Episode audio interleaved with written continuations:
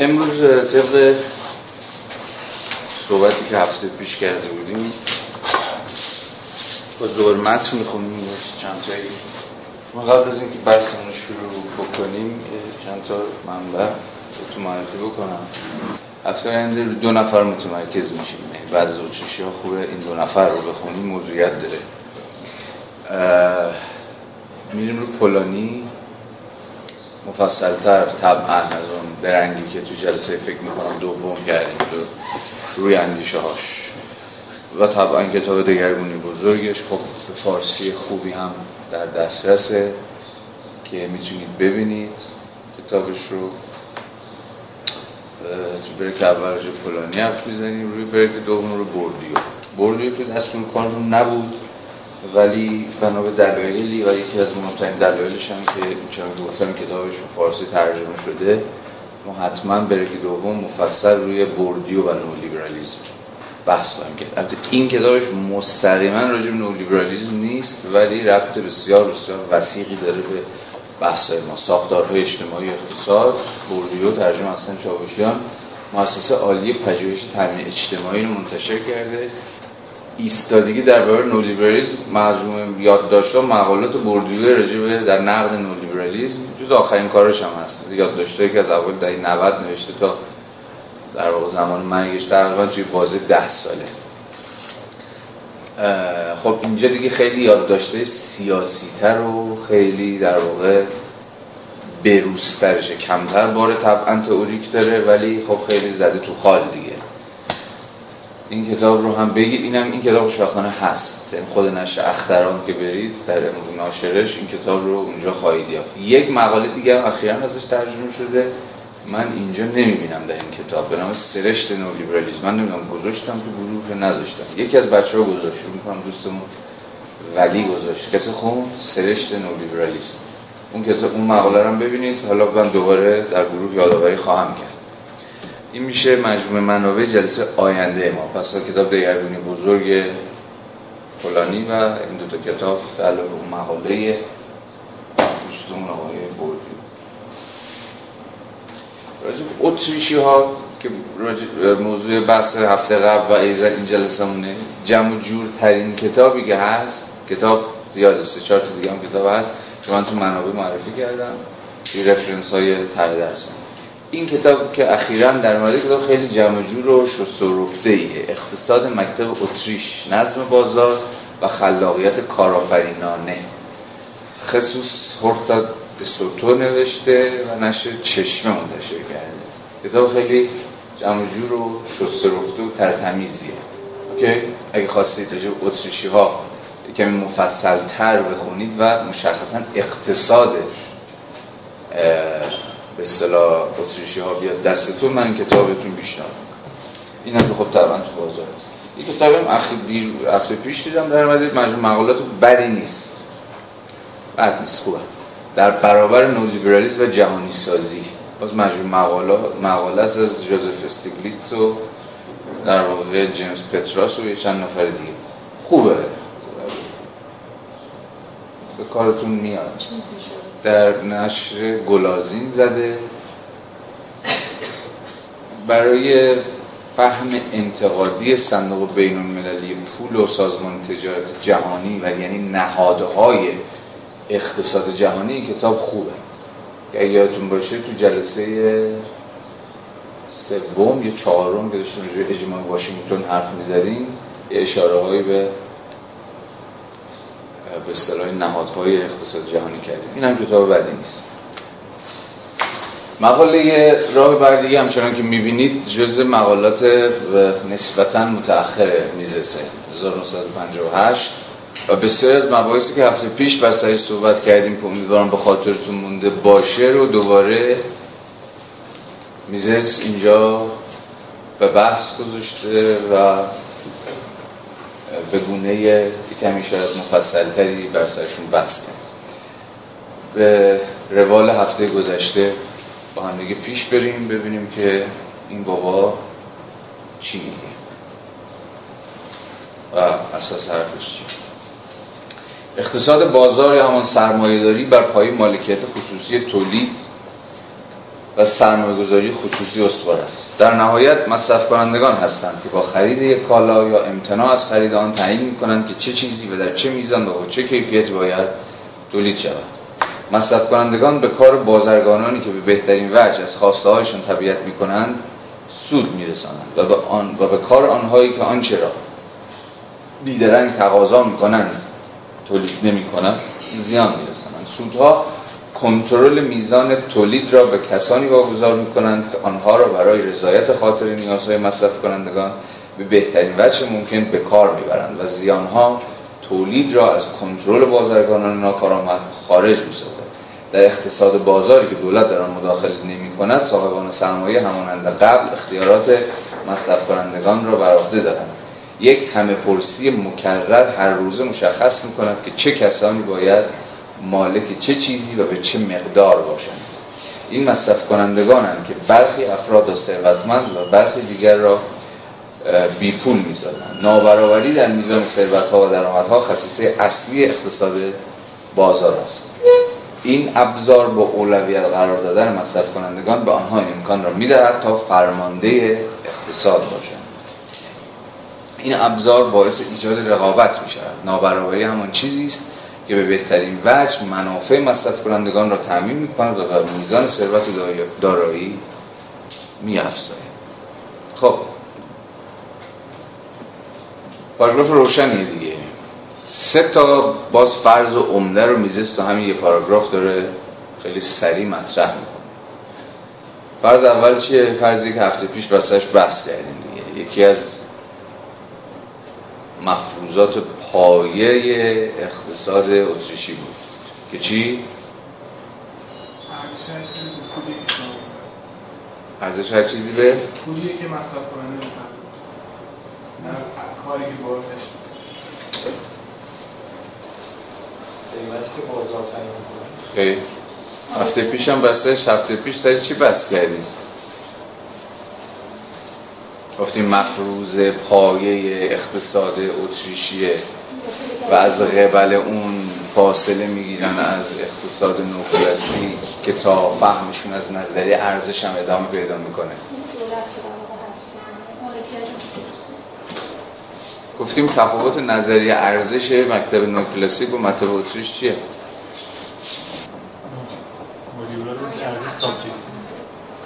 خب ادامه بده.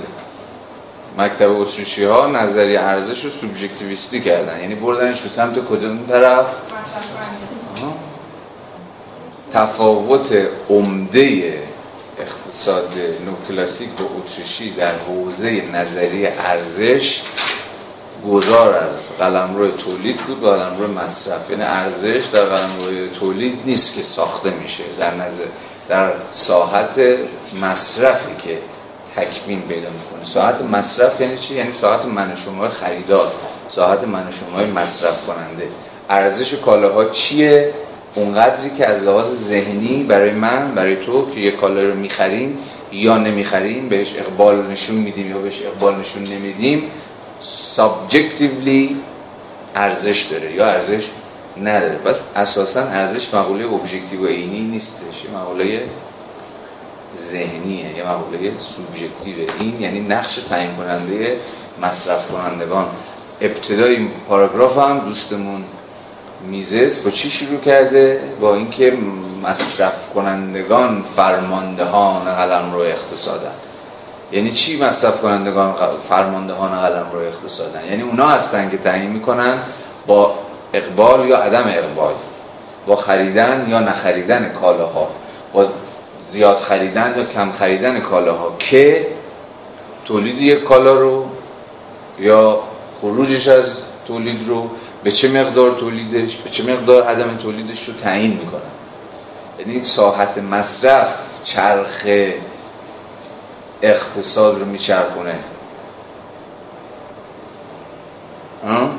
روشن حرف میزس دیگه. یه نقدی هم که باز کردیم دیگه هفته پیش به نظریه مصرفگرایی میزس و کل اتریشی‌ها. گفتیم اونا چی رو نمی‌بینن؟ اساساً از سطح تحلیلشون بالکل غایبه وقتی دارن راجع به مصرف حرف میزنن، از آزادی انتخاب مصرف کنندگان حرف میزنن. از شرایط ساخته شدن انتخاب‌های ما، انتخاب‌های من و شما در مقام مصرف کننده که یک کالایی رو بهش اقبال نشون بدیم یا اقبال نشون ندیم، چی رو بخوایم چی رو نخوایم، یعنی خودش مقوله چویس ها، شرایط ساخته شدن چویس چیزی نیست که اتریشی‌ها اساساً بهش علاقه داشته باشن. اونها چویس رو، انتخاب رو مفروض گرفتن. انسان‌ها، شهروندان یک جامعه، آزادانه انتخاب‌های خودشون رو تعیین می‌کنن. حالا اینکه انتخاب‌های ما چجوری ساخته میشه، تحت تاثیر چه نیروهایی، چگونه تعیین یا چگونه مشروط میشه، اینها پرسش‌های نیست که اتریشی‌ها علاقه داشته باشن خیلی ذهنشون رو بهش مشغول بکنن. که از قبل همین پرابلم بود که گذری زدیم به همین دوستمون آقای بوردیو که گفتیم اساساً تحلیل جامعه شناسانه کنش اقتصادی با تحلیل اقتصادگرایانه کنش اقتصادی با هم دیگه متفاوته دیگه. بوردیو هی مدام میخواد از چی حرف بزنه، از عنوان کتابش خیلی روشن و گویاست دیگه، از ساختارهای اجتماعی اقتصاد میخواد بگه. اقتصاد یا همون کنش‌های اقتصادی ساختارها ساختاری یافته است، یعنی خود کنش رو ساختارها تعیین میکنن، یعنی شرایط برسازنده‌ای داره که اون شرایط برسازنده اجتماعیه. برخلاف تصور اقتصاد گرایان ما با یه جور فری چویس سرکار نداریم، تا آن هی باید نشون بدیم که این انتخاب‌های ما چجوری ساخته شدن، چی شده که من متمایل شدم به فلان چیز و متمایل نشدم به چیز دیگری. که حالا جلسه آینده که بریم سراغ بوردیو به تفصیل خواهیم دید این بحث رو، حالا با در واقع جزئیات بیشتری. پس این رو هیچ وقت در هیچ شرایطی فراموش نکنید، چون مفروض پایه است، یعنی کل بنای پارادایم اقتصادی غالب و ایزن پارادایم اقتصاد اتریشی بر مبنای همین مفروضاتی که الان بر سرش صحبت کردیم میگه شکل میگیرن. نکته دومی که باز میزست تا همین پاراگراف اشاره میکنه چیه؟ اینکه سود و زیان حکم چی رو دارن؟ حکم جور سیگنال ها و علامت های اقتصادی هم. سود سیگنالیه به سمت تولید کننده که به رویه خودش ادامه بده، همین فرمون رو صفر بچسبه تا تهش بره. زیان باز حکم چی رو داره؟ یه جور علامت اقتصادیه که آقا این بنگاه، این شرکت، این فعالیت اقتصادی داره اشتباه عمل میکنه، داره بد عمل میکنه یا هر چیزی شبیه به این. بنابراین سود و زیان حکم سیگنالایی هستند که قلمرو اقتصادی به سمت تولید کنندگان از خلال چی؟ مداخله خود مصرف کنندگان میفرسته تا کنش خودش رو، تولید کننده کنش خودش رو چیکار کنه؟ یا تداوم ببخشه یا درش تجدید نظر و بازبینی بکنه. بنابراین کار حواستون هست دیگه که میزس داره دست به تحلیل فونکسیونالیستی میزنه از قلمرو اقتصاد، داره میگه ببین سود و زیان اصلا کارکردهای جایگزین ناپذیری دارن برای که چرخ اقتصاد بچرخه. این کارکردها رو از یه نظام اقتصادی بگیریم، نظام اقتصادی دیگه سود و زیان درش بی‌معنا بشه، آن آرمانی که به اصطلاح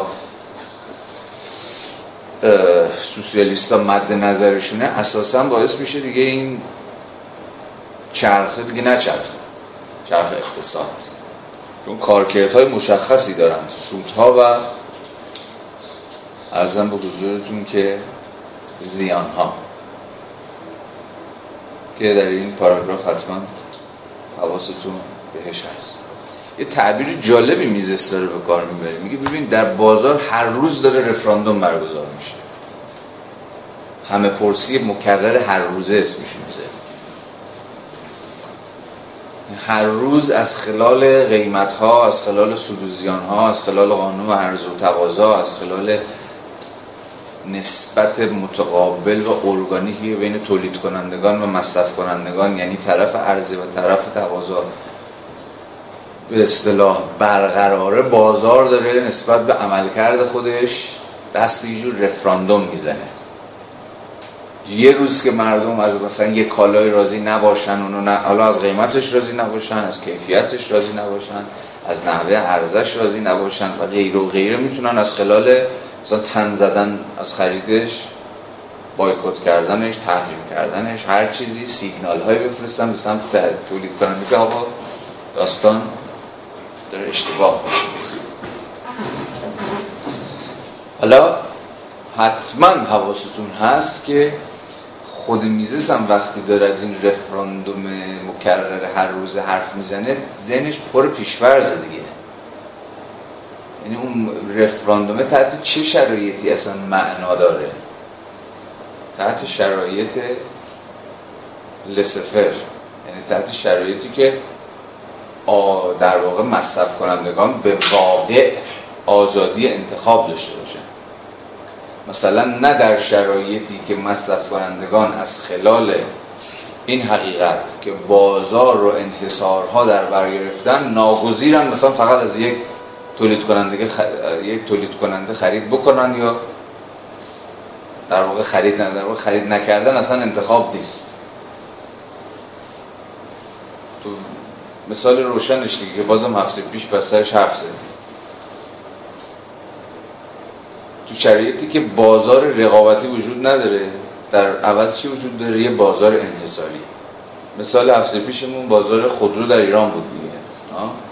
کسی راجع به بازار خودرو در ایران که توهمی نداره، یه بازار در واقع چند انحصار است، انحصار تام هم نیست دیگه. یعنی مثلا فقط همه بازی که دست ایران خودرو نیست، رفته سرکله شرکت‌های دیگری هم پیدا شده. سایپا اومده، پاسپورت اومده، 4 تا از این شرکت‌های در واقع داخلی هم شکل گرفتن. یعنی در واقع ما با یک بازار انحصاری چند قطبی سر کار داریم.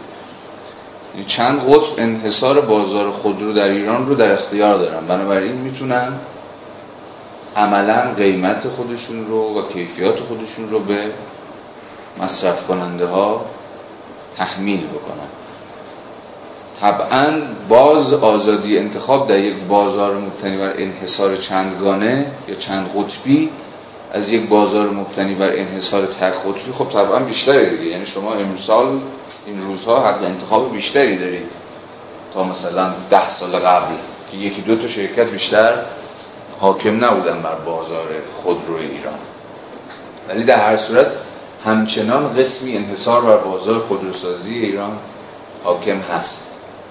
در این وضعیت دیگه مصرف کنندگان اونقدری حق انتخاب ندارن، یا این رفراندوم که میزس داره نسبت میده به قلمروی اقتصادی اونقدرها معنادار نیست.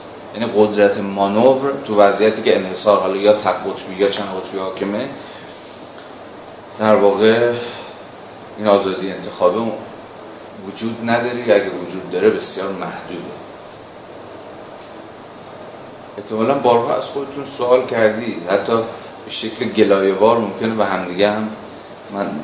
با همدیگه هم مطرحش کردیم که چرا مصرف کنندگان ایرانی هر چی که به خوردشون داده میشه رو مصرف کنن، یا قیمتا که بالا و پایین میره شما خیلی کم با اعتراض‌ها سر کار دارید حالا این میخواد این بالا رفتن قیمتا به حالت بالا رفتن قیمت مثلا اتوبوس و مترو و هر چیز دیگه‌ای باشه، یا مثلا همین بالا رفتن قیمت خودروها و غیره و غیره. یعنی مصرف کنندگان در نهایت خودشون رو ناگزیر می‌بینن از اینکه به ساز تولید کنندگان برخصن. تولید کنندگان دست بالا رو دارن، دقیقاً به دلیل وجود همون انحصارها، به واسطه همان آزادی بسیار محدود انتخاب مصرف کنندگان.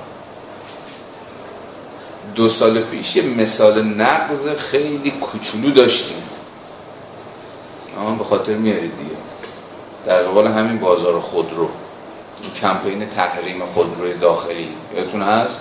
یه چیز رو شنیدین؟ خب یکی از مواردی بود که خیلی راحت میشه میزسی تحلیلش کرد دیگه. تولید کنندگان مصرف کنندگان ایرانی بالاخره یه جایی به این نقطه رسیدن، به این نتیجه رسیدن که بدجوری داره کلا سرشون میره، یا لگن رو دارن با قیمت بالا بهشون تحویل میدن و خب دست به چی زدن؟ دست به یه جور مقاومت مدنی زدن و این عملاً فرستادن یه سیگنال بود سمت تولید کنندگان که آقا با تجدید نظر کنید تو کیفیتتون، تو قیمتتون. خب باستاب‌هایی هم پیدا کرد دیگه، ولی در نهایت منجر به هیچ شکلی از بازبینی در عملکرد تولید کننده داخلی نشد. هم به این دلیل که تولید کننده داخلی از قدرت انحصاری خودش مطمئن بود، طبعا مطمئن بود که در نهایت خریدار داخلی حق انتخاب دیگه‌ای نداره، میتونه 1 ماه، 2 ماه، 3 ماه، 6 ماه مقاومت کنه. از یه دوری به بعد مقاومت میشکنه و دوباره مصرف کننده داخلی باید رجوع بکنه به یکی از همین شرکت‌های انحصاری تولید کننده خودرو داخلی. خب از اون طرف هم واردات خودرو هم که می‌دونید همون دوران به شدت محدود شده بود. از یه طرف دیگه هم اون برنامه خروج از رکود کل این بازی رو متلاشی کرده، بسته نجات اقتصادی دولت. مثلا یکی از دلایلی که این بسته خروج تدوین شده بود که نجات بده خودروسازی داخلی رو دیگه. خودرویی که مشتری نداشت، حالا چه به دلیل اینکه این کمپین کارش گرفته بود که خیلی کم به این ماجرا کمپین مربوط میشد، خیلی بیشتر مربوط به چی میشد؟ باز همون بحران خود مسئله فقدان تقاضای مؤثر دیگه، که دیدید با یه تحریک تقاضا ناگهان چه صف طولانی پشت اصطلاح بانک‌ها شکل گرفت که همه خودمان از این امکانات استفاده بکنن. یعنی تحریم که یکم ماهیت انتقادی و یه مقداری هم سیاسی نداشت، با یه تحریک اقتصادی کلا پوکید دیگه، هیچ از کمپین نمون دیگه. همه دویدن از هم دیگه، سبقت هم گرفتن که بایستن اول صف. یعنی مسئله با یه تحریک اقتصادی کل انگیزه سیاسی رو متلاشی کرد. اینا جای تحلیل جامعه شناختی جدی داره ها. انگیزه سیاسی چقدر میتونن در برابر تحریک‌های اقتصادی مقاومت بکنن؟ خیلی نکته مهمیه. آیا ممکن است خیلی از جنبش‌های اجتماعی که ماهیتاً سیاسی هستند با یکم انگیزش سازی اقتصادی از همدیگه وا برن؟ اینا سوال‌های جدیه که حالا احتیاج به در واقع مطالعات و تحقیقات مستقل. ولی از کجا به این بحث رسیدیم؟ از اونجایی که می‌خواستیم بگیم که اون ادعایی که آقای میزس مطرح می‌کنه در قبال اینکه مصرف کنندگان فرماندهان قلمرو اقتصاد در یک شرایط خاصی معنا داره، یعنی در شرایطی که بازار رقابتیه و مصرف کنندگان این آزادی عمل رو دست کم درون مفروضات آقای میزس و دوستانش این آزادی عمل رو دارن که انتخاب بکنن از کدام تولید کننده خرید بکنن، از کدام تولید کننده خرید نکنن. شما با یه بازار انحصاری تک قطبی یا چند قطبی با چنین نوع بازاری سرکار ندارید. اون چیزیه که برخلاف در جامعه مثل جامعه ما کاملا باش درگیریم دیگه، به ویژه در یک به اصطلاح کالاهای بیشتر، یعنی در یک کالاهای ما بیشتر با این مسئله انحصار سر کار داریم، در یک کالاهای کمتر با مسئله انحصار سر کار داریم. رو هر کدوم از اینها باید مستقل حرف زد. اما مفروض آخر این بابا که یه جورایی محور مقالشه اینه که ببینید نابرابری طبیعیه. اصلا نابرابری که محصول چیه؟ محصول این که یه عده‌ای سود میکنن در بازار، یه عده‌ای زیان میکنن در بازار. و اگر اصلا قرار بازاری وجود داشته باشه، یک بازار خودتنظیم، یک بازار سلف رگولیتیو وجود داشته باشه که خودش امورات خودش رو تنظیم بکنه، حتما سود و زیان ها به مسابقه همون سیگنال ها میباید وجود داشته باشه. و اگر سود و زیان ها وجود داشته باشن، نابرابری در میزان درآمد و ایضاً در میزان ثروت ناگزیر خواهد بود. یعنی به هیچ طریقی شما نمیتونید یک نظام بازار خودانگیخته خودتنظیم داشته باشید که درش نابرابری درآمد و نابرابری ثروت به مسابه محصول فرآیندهای سود و زیان وجود نداشته باشه و قسم برابری تام برش حاکم باشه. این یعنی شما اصلا بازار ندارید. بس نابرابری جزء کارکردهای ذاتی نظام بازار. امکان نداره در یک بازار خودانگیخته همه به یک اندازه برنده باشن، همه به یک اندازه سود ببرن، همه به یک اندازه درآمد و ثروت داشته باشن. این رویای سوسیالیسم. همه تلاش اتریشی‌ها و خیلی دیگر از اقتصاددان‌ها اینه که نشون بدن چرا یک نظام اقتصادی نمیتونه بر مبنای اصل برابری اداره بشه، چرا با خودش از در تناقض در خواهد اومد اگر اصل نابرابری رو بخواد که ملغا بکنه. حالا در ادامه میزس به ما توضیح خواهد داد که چرا بدبینه به نظام اقتصادی که رویای برابری میبینه. جامعه در تصرف. در جامعه‌ای از آن نوع که آدام فرگوسن، سن سیمون و هربرت اسپنسر آن را جامعه میلیتاریستی مینامیدند و آمریکایی‌های امروز آن را جامعه فئودال مینامند، مالکیت خصوصی زمین محصول تصاحب خشونت‌آمیز یا تحفه‌هایی از سوی فرماندهان فاتح نظامی بود. فرماندهان نظامی این شیوه را تعیین کرده بودند که بعضی مردم صاحب دارایی بیشتری باشند، بعضی کمتر و بعضی هیچ چیز. در چنین جامعه‌ای درست بود تا بر روی این مسئله تأکید داشت که فزونی مالکان بزرگ زمین پیامد منطق بی زمین بودن بومیان آمریکاست. اما این مسئله در اقتصاد بازار متفاوت است. بزرگی در یک کسب و کار به شرایط سایر مردم آسیب نمی‌رساند. باشه این خطوط دقت کنید، نکته به نکتهش مفروضات و دعاوی اقتصاد اتریشی رو میتونید درش پیدا کنید. بزرگی در یک کسب و کار به شرایط سایر مردم آسیبی نمی‌رساند. خب این دقیقاً مفروض عکس مفروض اقتصاد مارکسیه دیگه. ثروت هر وقت هر کجا بیشتر انباشت بشه، این در یه جامعه مبتنی بر سرمایه‌داری صنعتی به معنای اینه که از جیب یه عده‌ی دیگه‌ای داره بیشتر، جیب یه عده‌ای داره بیشتر خالی میشه. امکان نداره انباشت به زعم اقتصاد مارکسی، امکان نداره انباشت در یک جا مترادف با فقیرسازی یه عده‌ی دیگه‌ای نباشه. حالا اینا رو باید درون باز مبانی و مفروضات اقتصاد مارکسی بفهمید، منطقش رو. حالا الان ما اینجا سر منطقش نمیخوام حرف بزنیم. مارکس با چه منطقی ادعا میکنه انباشت در دستان عده‌ای به معنای فقیرسازی عده دیگری است؟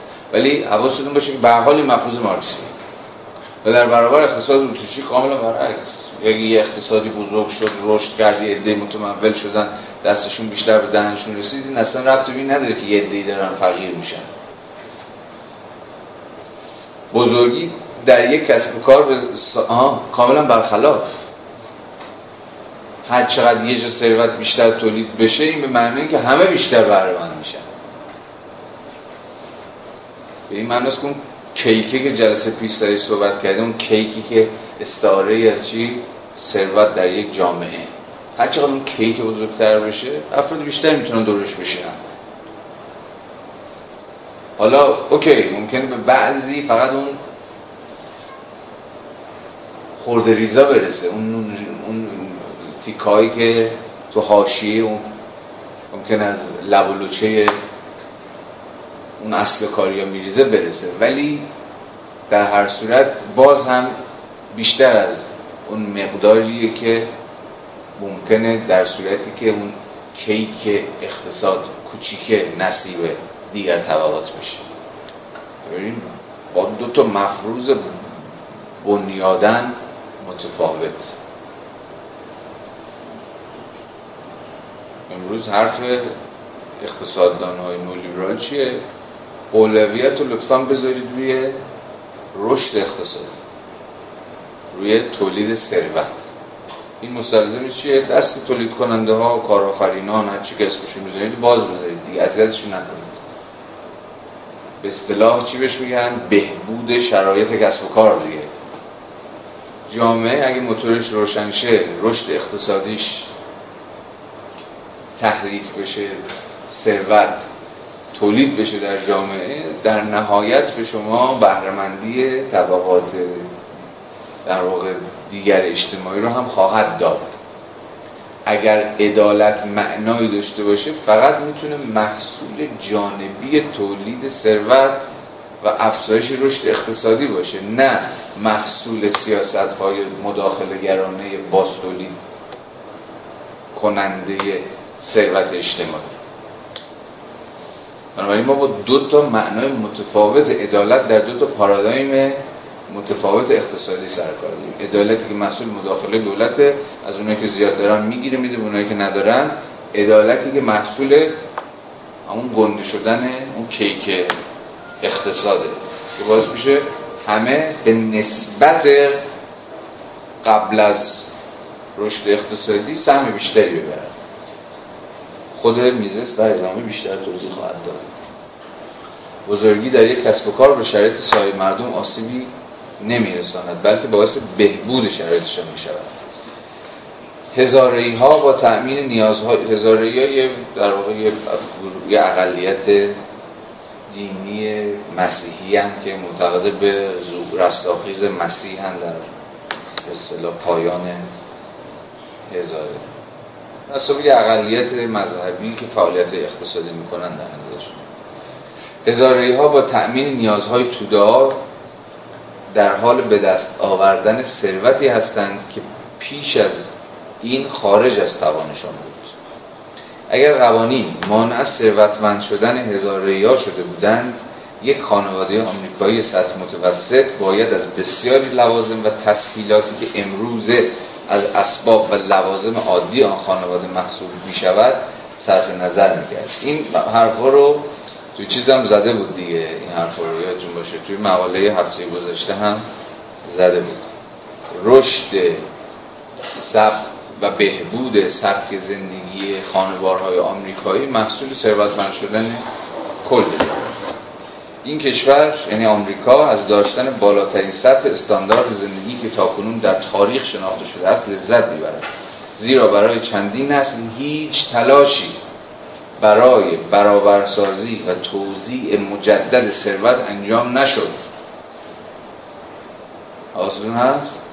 نابرابری در میزان ثروت و درآمدها به دلیل رفاه انبوه توده هاست، نه به دلیل تنگ دستی و گرفتاری هر کسی. در جایی که نابرابری در سطح پایین‌تری است، مسلماً استاندارد زندگی انبوه توده ها در سطح پایین‌تری است. متوجه این چی داره میگه دیگه؟ یعنی هرچه نابرابری در یک جامعه بیشتر، استانداردهای زندگی در اون جامعه بالاتر. نابرابری بیشتر یعنی چی؟ یعنی تولید ثروت بیشتر که محصول کیه؟ محصول تولید کنندگان و کارآفرینان و کارفرمایان و به اصطلاح بورژواهاست. یعنی کارفرمایان، بورژواها، کارآفرینان بیشتر دارن تولید ثروت میکنند. در چه شرایطی امکان تولید بیشتر ثروت مهیاست؟ میزس داره جواب میده دیگه. تحت چه شرایطی؟ که هیچ مداخله نباشه، که هیچ تلاشی از جانب نهادهای قدرت برای اینکه از جیب و از دهن تولید کنندگان پول و ثروت و اینها رو بیرون بکشه وجود نداشته باشه. یعنی دست تولید کنندگان باز باشه که تا میخوان و تا آنجا که میتوانن تولید کنن و ثروت بیاندوزن. این ایجاد چی میکنه؟ ایجاد یه جور انگیزه اقتصادی میکنه برای اینکه تولید کننده به تولید کنندگی خودش ادامه بده. انگیزه کار، انگیزه خلاقیت، انگیزه ریسک، انگیزه نوآوری، انگیزه کارآفرینی و غیره و غیره رو داشته باشه. هر چقدر یه جامعه به کنشگران اقتصادی خودش از خلال عدم مداخله در درآمدها و ثروتها بیشتر انگیزه بده، اون اقتصاد پویاتر و خلاق‌تر میشه. بله نابرابری هم بیشتر خواهد شد درش، ولی این نابرابری شرط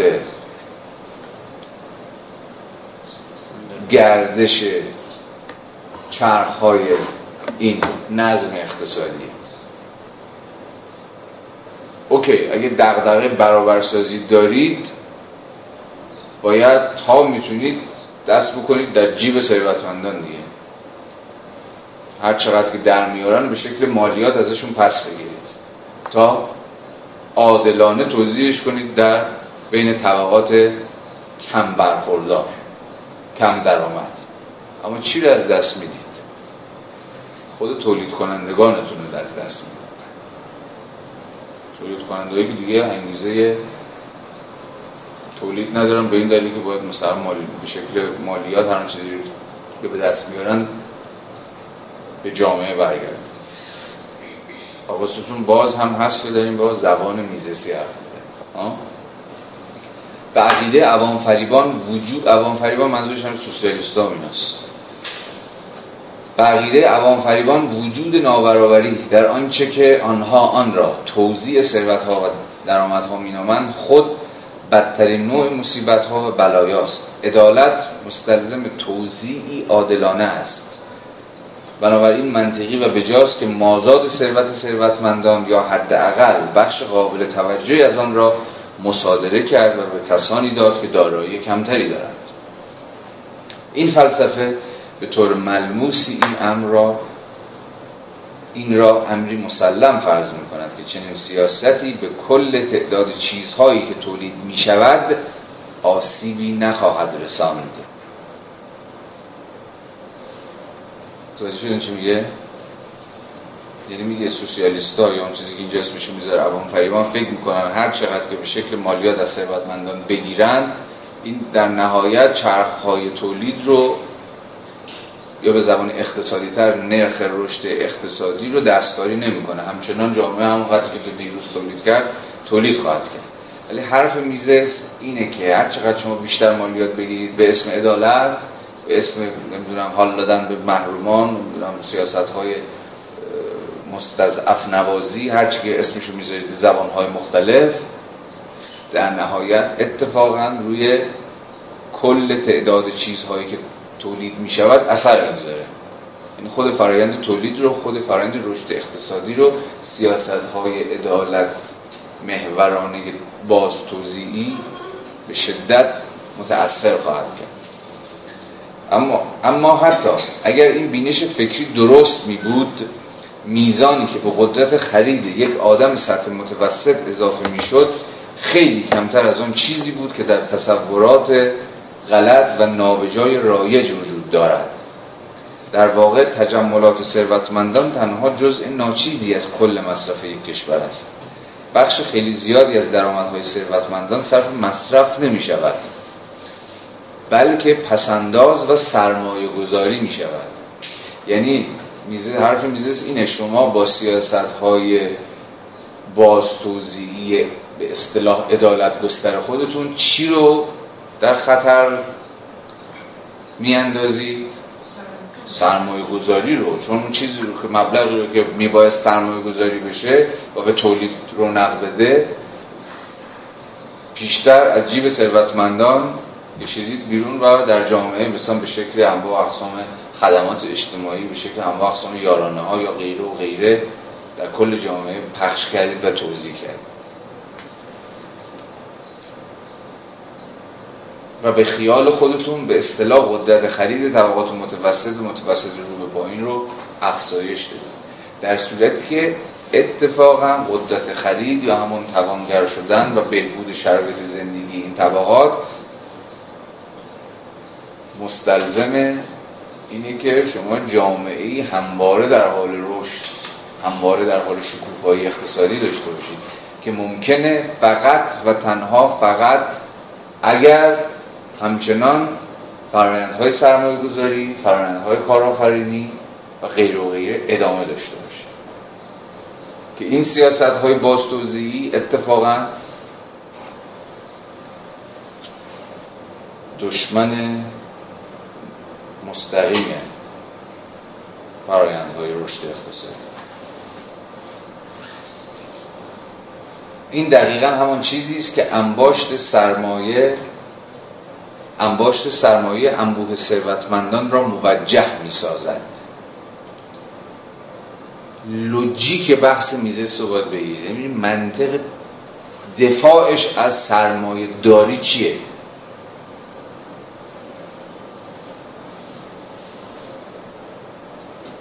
که دیگه الان روشنه دیگه، خیلی ساده و خیلی شست رفته و خیلی فشرده تا الان بیانش کرد.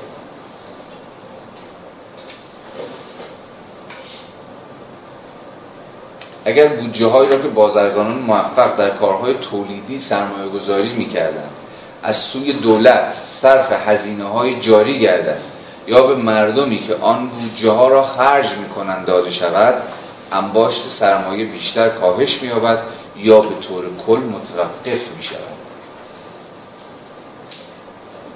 بدین ترتیب دیگر جایی هیچ سؤالی از بهبود وضعیت اقتصادی، پیشرفت فناوری و تمایلی در جهت سطح بالاتر استاندارد زندگی وجود ندارد. روشن ها؟ بحثی، نکته‌ای، مداخله هست؟ منطقه به سوی سوسیالیسم. زمانی که مارکس و انگلز در مانیفست کمونیست یک مالیات بر درآمد سنگین رو به افزایش یا تصاعدی و لغو تمام حق ارث را به منزله تمهیداتی توصیه می‌کردند که به تدریج تمام ثروت را از چنگال بورژوازی بیرون می‌کشید، اینکه داخل گیومه گذاشته جمله‌های خود مارکس در رساله مانیفست کمونیست، آنها از نظرگاه هدف نهایی که در بیان بودند با این مسئله، یعنی جایگزینی سوسیالیسم به جای اقتصاد بازار، هم جهت بودند. آنها کاملا از پیامدهای اجتناب ناپذیر این سیاست‌ها آگاه بودند. آنها به وضوح اعلام می‌کردند که این تمهیدات به لحاظ اقتصادی غیر قابل دفاع هستند و اینکه دفاعشان از این تمهیدات فقط به این خاطر است که این تمهیدات هجوم بیشتر بر نظم جامعه سرمایه‌داری را ضروری می‌سازند و به مسابه ابزارهای کاملاً دگرگون‌ساز در شیوه تولید، یعنی به مسابه ابزارهای برای پدید آوردن سوسیالیسم، اجتناب ناپذیرند. خب چی می‌فهمید از این پاراگراف؟ ادعای میزس چیه اینجا؟ چرا به زعم او خود مارکس و انگلس هم پذیرفته بودند آن تمهیداتی که اون اقداماتی که پیشنهاد کرده بودن در رساله مانیفست کمونیست، بچه‌ای که مانیفست کمونیست دیدن حتما به خاطر میارن دیگه، که در انتهای بخش اول مانیفست کمونیست مارکس و انگلس 10 تا پیشنهاد و راهکار و برنامه پیش پای همه احزاب کمونیستی اروپا و آمریکا می‌گذارن که آقا این 10 تا اقدام رو می‌توانند کمونیست‌ها و میباید کمونیست‌ها، سوسیالیست‌ها، همه چپگرایان دنبال بکنن و در اصطلاح در دستور کار قرار بدن. یکیش همین افزایش تصاعدی مالیات بر درآمد هاست. حالا حرف میزس اینجا چیه؟ داره میگه خود مارکس و انگلس هم میدونستن که پیشنهادشون از لحاظ اقتصادی غلطه. یعنی چی از لحاظ اقتصادی خود مارکس و انگلس هم میدونستن پیشنهادشون؟ و از چه زاویه‌ای این پیشنهادشون و دیگر پیشنهاداتشون قابل دفاع به نظر میاد؟ هدفی داشتن که وسیله‌هاشو توجیه می‌کردن. هدف جامعه سوسیالیستی بود که حالا هرچند که وسیله‌اش همین مالیات بر درآمد سنگین رو به افزایش تصاعدیه که این هرچند از لحاظ اقتصادی ضربه زننده باشه. یعنی چی از لحاظ اقتصادی ضربه زننده باشه؟ از لحاظ اقتصادی غلط باشه یعنی چی؟ اینها خودشون نمی‌دونستن که این مالیات‌گیری در نهایت منجر به تولید نخواهد شد. ماجرا اینه که می‌خواستن این شیوه تولید سرمایه‌داری رو زمین بزنن برای یک شیوه تولید دیگر حاضر نشن. می‌گم منظورش یعنی این توجیه اقتصادی نداره و این خودشون هم این حضور میدونست و کاملا یه تمهید سیاسیه برای اینکه این شیوه تولید دگرگون شده از اساس کلاپس. یعنی به زبان بیزبانی میزس هم داره میگه ببین خود مارکس هم فهمیده بود منطق اقتصاد سرمایه‌داری چجوری داره کار میکنه. در این منطق اقتصادی شما نمیتونید هی مدام سرمایه گذاری رو، یعنی منطق انباشت سرمایه رو محدود کنی، مهار بکنی، گلوشو بگیری، فشار بدی، مثلا از خلال مالیات ها و امیدوار باشی که همچنان چرخهای نظام اقتصادی بچرخه و رشد اقتصادی هم به دنبال داشته باشه و غیره و غیره. خود مارکس و انگلس هم دست کم به ادعای میزس میدونستن که آن چی که دارن میگن از منظر اقتصاد سرمایه داری غلط اندر غلطه و با خود منطق سرمایه داری اساسا در تعارضه. اما چون غایتشون این بود که فرا بگذرن از این نظم اقتصادی سرمایه دارانه، موجه بود که دفاع بکنن از این اقدام به مسابقه یک اقدام سیاسی مشخص. حالا گلایه میزس چیه؟ میگه اونایی که سوسیالیست نیستن در غایات، یعنی غایت و هدفشون نیست که گذار بکنن به یک اقتصاد سوسیالیستی، بلکه هدفشون اینه که همین منطقه و درون همین منطقه اقتصاد سرمایه داری در واقع پیش برن. از اینها بعیده که فریب سیاست‌های مارکسیستی رو بخورن که چون در غایات به سوسیالیسم فکر می‌کردن، این سیاست‌های از حیث اقتصادی غلط رو در دستور کار قرار داده بودن. حرف میزس اینجا ناظر بر همون بحثی که هفته پیشم داشتیم، یعنی یه جور اقتصاد حاکم بر نیمکره غربی، یعنی نه اقتصاد حاکم بر جوامع سوسیالیستی واقعا موجود که نیمه شرقی جهان رو گرفته بود دیگه، چین و روسیه و غیره و غیره. یعنی یه جور الگوی کینزیانیسم رو داره نقد میکنه میزس اینجا، یه اونایی که افقشون فراگذری از اقتصاد سرمایه داری نیست اما به رغم این همچنان از سیاست‌های باز توزیع کننده دولت به نفع مثلا برقراری قسمی عدالت یا دست کم کمینه سازی نابرابری ها دفاع میکنن، حرف اینا رو نمیشه فهمید. یعنی اینا بر شاخه نشستند و خود شاخه رو دارن میبرن. مارکسیستا که میخوان از ریشه بزنن، هیچی، اوکی، حداقل تکلیفمون باشون روشنه. ولی آنهایی که بر شاخه های درخت تناور سرمایه داری نشستن و از این طرف دارن بهش آب میدن ولی از این طرف خود شاخه رو دارن میبرن، تناقض اینها روشن نیست. یه جور چی رو داره نقد میکنه؟ اقتصادهای مختلط رو که هفته پیش هم بحثش بود دیگه. دست کم 50-60 سال خیلی ها، چه اقتصاددان ها، چه جنبش های اجتماعی و سیاسی، دنبالی بودن که راه سوم باز کنن دیگه، نه کاپیتالیسم نه سوسیالیسم، هم سوسیالیسم هم کاپیتالیسم. یعنی بعد همون بحثی که آقا بعداشو بذاریم کنار، خوباشو نگهداریم دیگه. ولی هر اتریشی ها حرفشون اینه، امکان نداره شما بتونید بین این دوتا تلفیق برقرار بکنید، باید تمام قد از کاپیتالیسم با همه پیامدهاش دفاع کرد. هیچ شکلی از این کاپیتالیسم، حالا مثلا در صورت عقلانی شده شو، در صورت مهار شده شو، اینها وجود نداره. مثلا مهار کردن کاپیتالیسم به اسم عدالت یعنی در نهایت زدن ریشه خود کاپیتالیسم با همین توجیهاتی که میزس تا اینجا برامون آورد.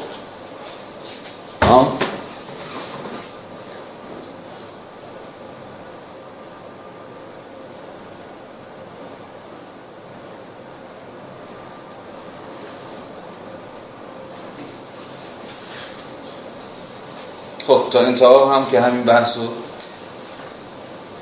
ادامه میده. اولویت مصرف کنندگان هم که بستش به اندازه کافی بحث کردیم.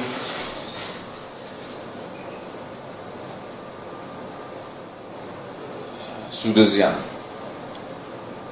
به سود و زیان هم حرف زدیم، اما یه بار دیگه از این منظرم بخونیم بد نیست. سود و زیان به صاحبان تولید میگویند که مصرف کنندگان به چه چیزهایی نیاز بیشتری دارند و تنها سود است که به او، یعنی به تولید کننده، این توانایی را میبخشد تا فعالیت‌هایش را با تقاضای مصرف کنندگان هماهنگ سازد. اگر سودهای سرمایه‌گذار از او گرفته شوند، او از تبعیت از دستورات مصرف کنندگان باز می‌ماند. در آن هنگام اقتصاد بازار سکان کشتیش را از دست می‌دهد و تبدیل به یک چیز درهم و برهم بی‌معنی می‌شود.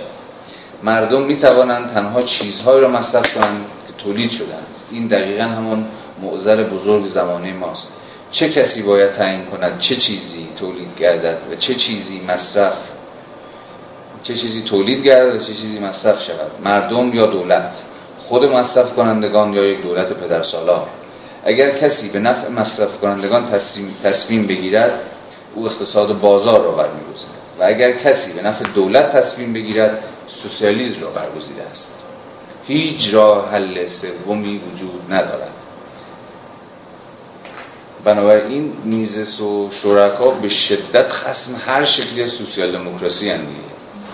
سوسیال دموکراسی در همه اقسام ورژن‌ها. سوسیال دموکراسی اساسش اینه دیگه، امهات چارچوب کلی کاپیتالیسم رو میپذیریم، درون کاپیتالیسم دست به بالای سری اصلاحاتی میزنیم، سعی میکنیم عدالت رو درون خود کاپیتالیسم برقرار بکنیم به اتکای امکانات و ظرفیت‌هایی که خود اقتصاد و سیاست کاپیتالیستی پیش پای ما گذاشته. به زعم میزس، هایک و دیگران، سوسیال دموکراسی به همان اندازه مهمله که خود سوسیالیسم مهمله. یادتون باشه هفته پیشم همین بحث رو میزس از خلال تفکیکی بین سوسیالیسم و مداخله گرایی ایجاد کرده بود پیش کشید دیگه. هر شکلی از مداخله گرایی سوسیالیسم نیست. امروز خیلی از دولت‌های مثل دولت آمریکا، دولت انگلستان، همه دولت‌های کاپیتالیستی هم به زعم اتریشی‌ها دولت‌های مداخله گران، مداخله‌های بیخود، مداخله‌های بیفایده.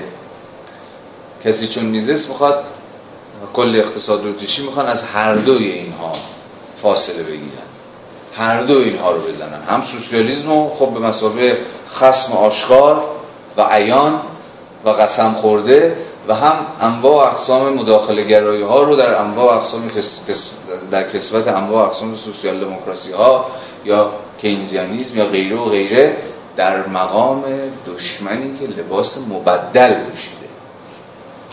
سوسیالیسم که خب خیلی آشکار و عیان دیگه، میگه آقا من میخوام بزنم دهن صاف کنم. ولی مداخله گرایی سوسیال دموکراتیک یا مداخله گرایی کینزیانیستی دشمن سرمایه‌داریه، دشمن منطق سرمایه‌داری، اما در لباس چنان که گفتیم مبدل.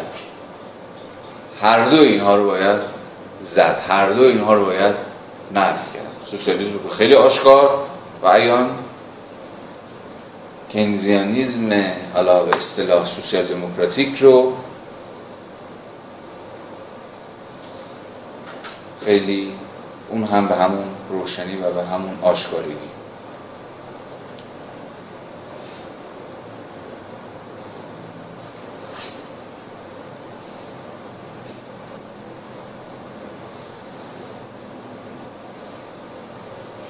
این بندم بخونیم از جالبی. یک رنج قابل تحمل. این بند آخر این داشت. این افراد نگاهشان، این افراد یعنی باز همین به قول میزس تازه به دوران رسیده ها، عوام فریبان یا همون سوسیالیست ها و سوسیال دموکرات ها، این افراد نگاهشان به نابرابری به منزله نگاهی به یک رنج است. این خیلی نکته مهمیه، یعنی کشید اصل موضوع کشید وسط، نابرابری به مساوی رنج. میزس چجوری داره از نابرابری دفاع میکنه؟ به مساوی یک فانکشن، یک امری که کارکرد روشن عقلانی داره. اساساً نباید تن به رمانتیزه کردن پدیده های اجتماعی داد. نابرابری رنج رو یه دی بدبختی میکشن، یه دی سختشون و فلان، یه اصلا اینا رو لش کن، اینا قصه است. اوکی میتونیم قصه بگیم، حرف بزنیم، تحلیل عقلانی میگه ببین این نابرابری اگه نباشه نظم اقتصادی نیست. این نظم اقتصادی نباشه، همونایی که تو براشون نگرانی خیلی بدبخت‌تر از اون چیزی خواهم بود که امروز درون این نظم اقتصادی هستن. تازه این میزسیه که تمام قد دفاع میکنه از این جامعه دیگه. حتی فقرای این جامعه هم قابل قیاس با فقرای جوامع پیش از سرمایه‌داری نیستن. این ادعا توی گنده‌ایه دیگه. یعنی خیلی منطقش منطق قیاسیه. وقتی راجع به کاپیتالیسم حرف میزنیم میگیم بیا بریم راجع به پیش کاپیتالیسم اونجا رو ببینیم چه خبر بود.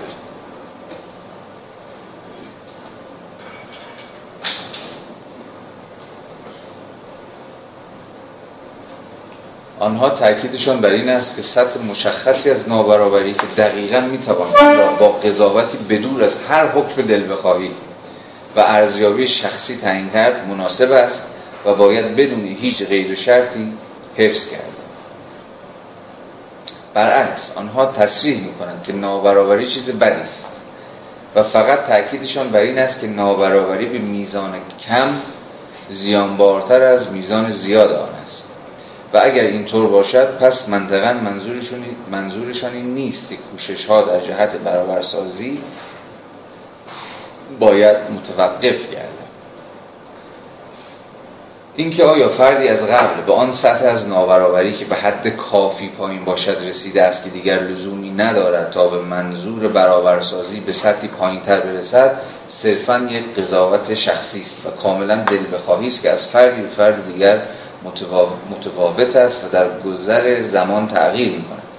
همان گونه که این قهرمانان برابرسازی ضبط و مصادره اموال و توزیع مجدد آن را به منزله سیاستی ارزیابی می‌کنند که تنها به اقلیتی یعنی آنانی که به نظر خیلی ثروتمند میرسند ضرر میرساند و به بقیه مردم همان اکثریت سود میرساند، آنها نمیتوانند با هر دلیل منطقی با کسانی که خواهان سهم بیشتری از این سیاست به ظاهر مفید هستند مخالفت کنند. تا وقتی که نابرابری در هر میزانی وجود دارد همیشه آدم‌هایی هستند که از روی حسادت بر استمرار چنین سیاستی پافشاری می‌کنند.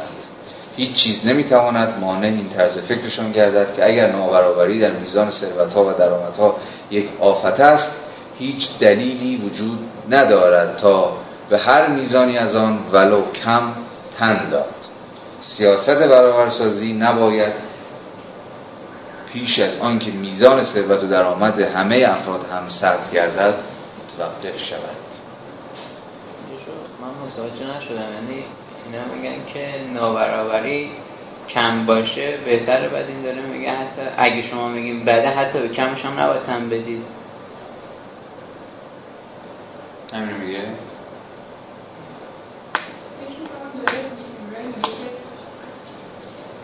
همینجور میشه از هر چیزی ماداره قضاوت شخصی مونه. خب اینجوری که یه جوری میگه این که اینا در یعنی میخواد یه جوری تنه بزنه به فهم از برابرسازی، میگه این که برابرسازی کمتر باشه یعنی که لول باشه که یعنی تا بیشتر این دقیقا به ارزش‌ها و ولیوهای شما برمیگرده. هیچ مبنای واقعی یا عینی وجود نداره که به ما بگه برابرسازی در چه سطحی. خب دیگه کسی چیز دیگه میفهمه؟ ببین حرف میزیز خیلی ساده است،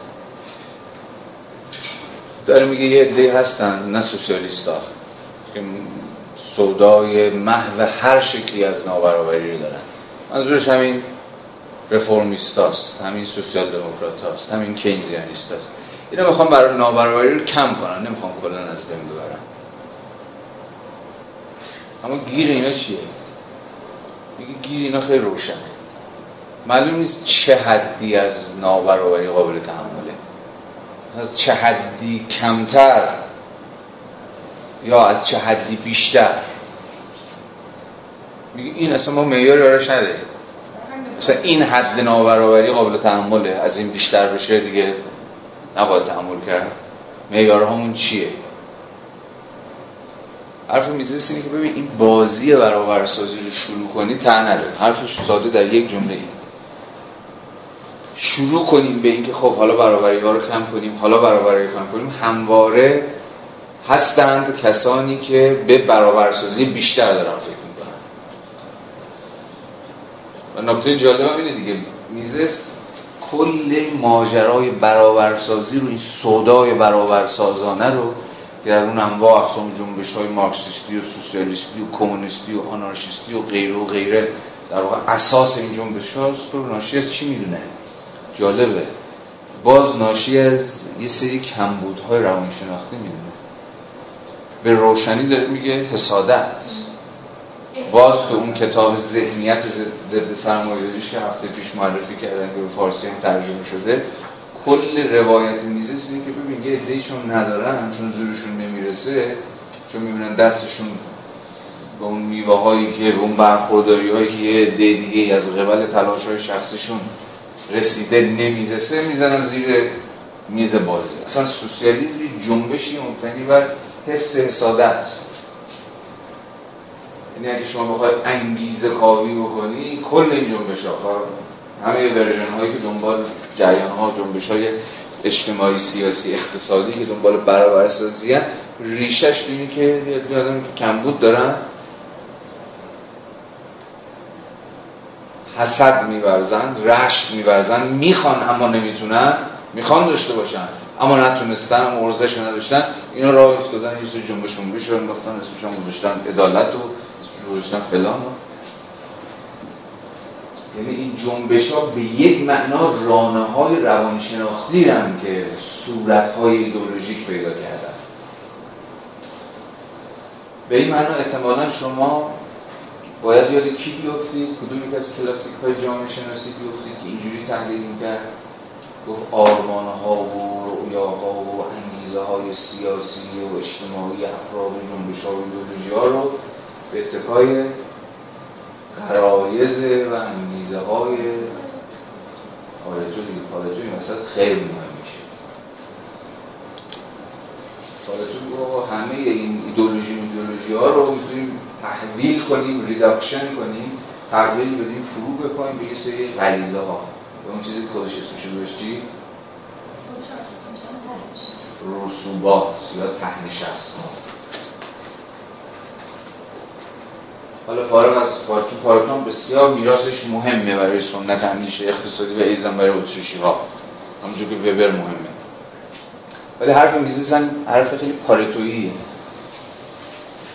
حالا یک اصلا گول اینا رو نخواهید، گول آرمان‌های زیبا رو. ولی مسئله عمده چیه؟ مسئله عمده اینه که بیاید این بازی اصلا شروع نکنیم، این بازی برابرسازی. یک، چون هیچ حد یقفی براش نداریم، یعنی کجا متوقف میشه، کجا به بعد دیگه ما میگیم خب کافیه، حالا همینقدر نابرابری میپذیریم به مسابقه یه نابرابری طبیعی، یه برابری گریز ناپذیر یا هرچی. و دوم این سیاست برابرسازی مدام مایله که خودشو بست بده، مدام مایله که خودشو گسترش بده و حتی از حدهایی هم که به شکل دلبخواهی برای خودش تعیین کرده هی فرا بگذاره. بنابراین اصلا این بازی برابر یا اون سیاست برابرسازی رو اساساً نباید شروع کرد، چون چنانکه گفتیم شروع بشه دیگه کسی نمیتونه جلوش رو بگیره. خب این امهات این مقاله تایمون کمه، من فقط این دوتا رو توضیح میدم دیگه، چیز نمیکنه، فرصت خوندنش نیست. چیز میخواد بگیم؟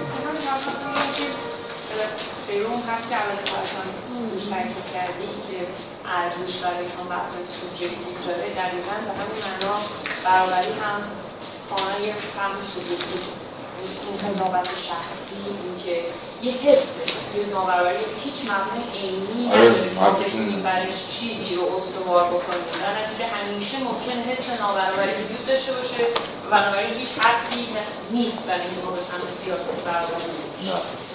خب در 5 دقیقه فقط من پرابلم این رو یادداشت رو میگم، هست تو گروه ما یه بودید خودتون بکنید. یادداشت کوتاهی هستن. یادداشت توی مقاله دوم میزیس داره باز یکی دیگر از مفروضات پایه‌ای اقتصاد نه تنها اتریشی بلکه کل پارادایم غالب اقتصاد در واقع کاپیتالیستی رو مطرح میکنه و اون عنوان خود مقاله است: همسازی منافع عوض جمع طبقاتی. حرف میزیس روشنه. می‌بینیم سرمایه‌داری اتفاقاً اولین نظام اقتصادیه که شرایط رو فراهم کرده برای اینکه منافع متفاوت اتفاقاً از نظر تعارض، دعوا و جنگ با هم در نیان، بلکه با هم همساز بشن، بلکه با هم دیگه اتفاقاً مچ بشن. سلف اینترست هایی که متفاوت از همنا، یعنی همه هم تو این جامعه دنبال سلف اینترست خودشونه. ولی بامزه داستان چیه؟ اقتصاد سرمایه‌داری شرایط فراهم کرده که هر یک از ماها به دنبال سلف اینترست خودمون باشیم، منفعت شخصی خودمون باشیم، ولی در این حال با همدیگه از در دعوا و تعارض و درگیری و کشمکش و غیر و غیره در نیایم.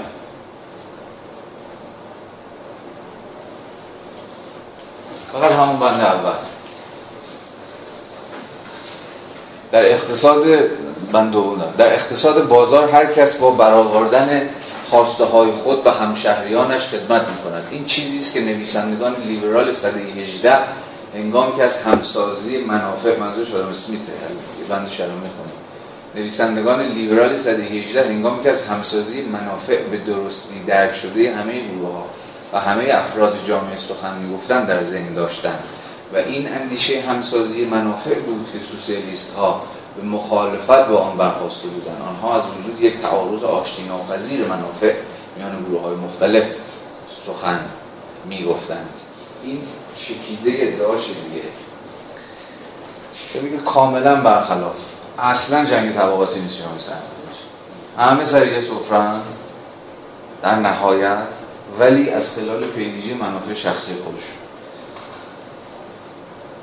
این چکیده ای از کتاب ثروت ملت آدم اسمیت، چکیده ای در واقع امهات کتاب ثروت ملل را اگر میخواد، چون کتاب دو جلدی بالا و 700 صفحه است ثروت ملل اسمیت، یعنی یه نصفش ترجمه شده البته به فارسی، نمیدونم چیشته سیروس ابراهیم‌زاده ترجمهش کرده که البته در بازار نیست ولی اونم نخوندید چون بسیار بحثای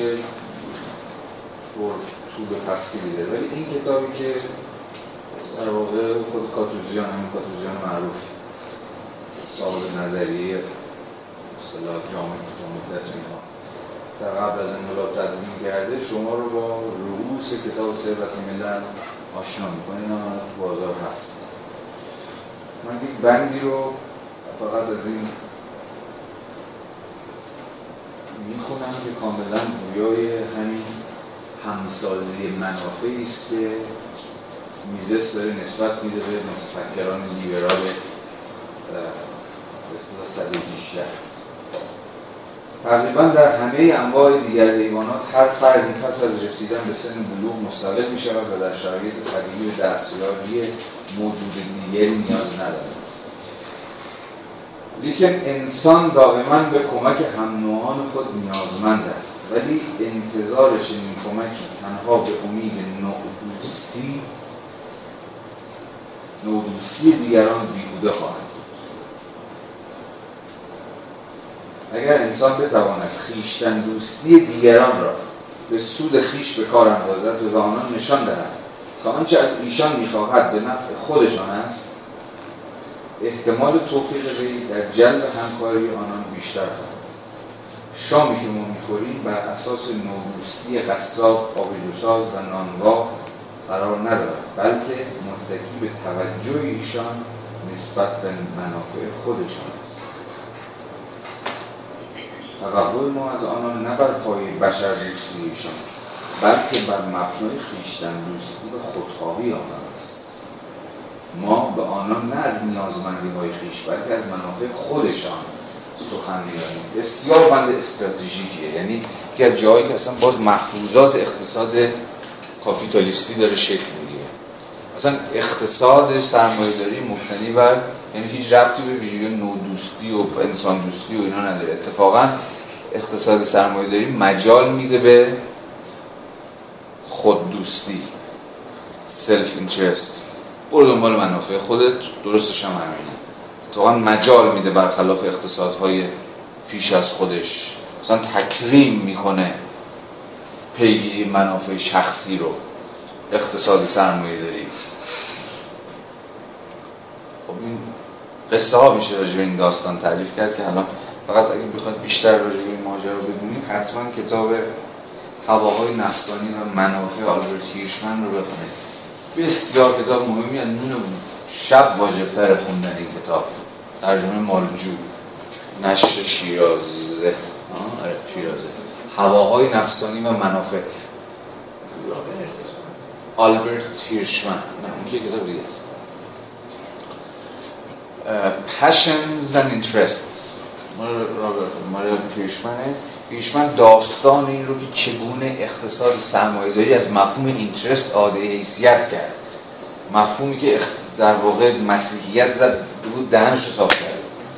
همه زندگی میباید وقتی چی بشه؟ واقعا دوری گزیدن از پشن‌ها، از اینترست‌ها.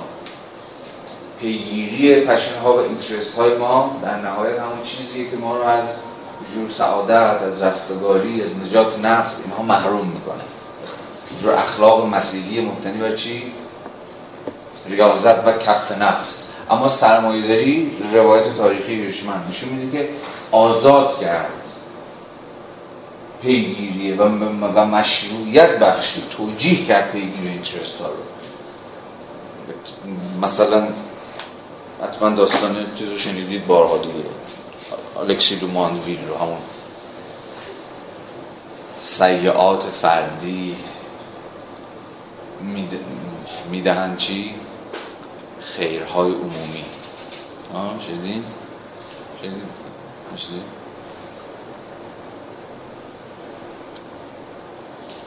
بلش خون کتاب بخون، داستانش طولانی. مهم اینه الان برای بحث ما فهم این نکته است که سرمایه‌داری از خلال آزاد کردن مفهوم سلف اینترست و مجال دادن به ظهور و بروزش در نهایت به زعم اسمیت که تا میزس این فرض ادامه داره، شرایط همسازی منافع فراهم کرد. من از خلال پیگیری منافع خودم به شکل غیر مستقیم به تو هم خیر برسونم. مثالی که خودت مثال بامزه دیگه، میگه اینکه سفره ما رنگین میشه با نون و آبجو و چی بود دیگه؟ چیز دیگه هم گفت قصاب گوشت دیگه، ربط به این نداری صدا خریدن دارن سفره منو میچینن برام، سفره منو دارن رنگی میکنن. اونا به دنبال منافع از خلال به واسطه پیگیری منافع خودشونن که دارن به منافع میرسونن. یعنی جامعه سرمایه‌داری، جامعه یا جامعه بازار، جامعه که افراد از خلال روابط پیچیده به همدیگه گره خوردن، منافع همدیگه رو به واسطه پیگیری منافع خودشون تامین میکنند. یعنی بین منافع نه تنها تعارضی نیست، بلکه قسمی آشتی، همسازی برقراره. خب روشنه و گویاست که چقدر این مفروض و مفروضات سوسیالیست ها متفاوتی که بنیان این جامعه رو مثل بنیان همه دیگر جوامع مبتنی بر آشتی ناپذیری منافع معارض میدونن. اون جمله اول مانیفست مارکس دیگه، تاریخ تاکنون موجود بشریت تاریخ مبارزه طبقاتی بوده است. یعنی فقط این تعارض طبقات با هم فقط مختص سرمایه‌داری هم نیست، همه جوامع تاکنون موجود تاریخشون اگه بخوای بنویسی تاریخ تعارض این دو تاست.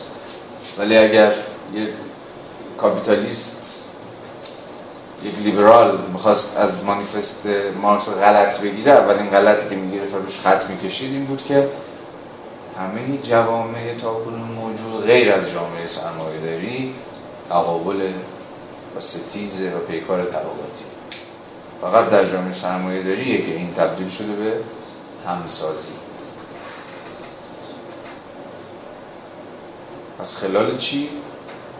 سازوکارهای خودانگیخته یا همان دستهای نامرئی بازار. دستهای نامرئی کارش اینه که منافع ما رو با هم دیگه آشتی بده و در پیوند با هم بگذاره. و تو مقاله سوم هم فقط چون مقاله سوم کاملا شیفت میشه به مقاله هایک که بحث بر سر مفهوم دوگانه آزادی و سازمان که بعد از بریکی که دادیم میایم و مقاله هایی که میکنیم. مقاله میزس تمش، موضوعش، پرابلمش همون مقاله فردگرایی و جمعگرایی که الان از هایک خواهیم خوند. بنابراین اون پرابلم رو از خلال خواندن مقاله هایک دنبال می‌کنیم. ولی اون هسته مرکزیش اینه که دقیقاً نشون بده مقاله سوم، یعنی این مقاله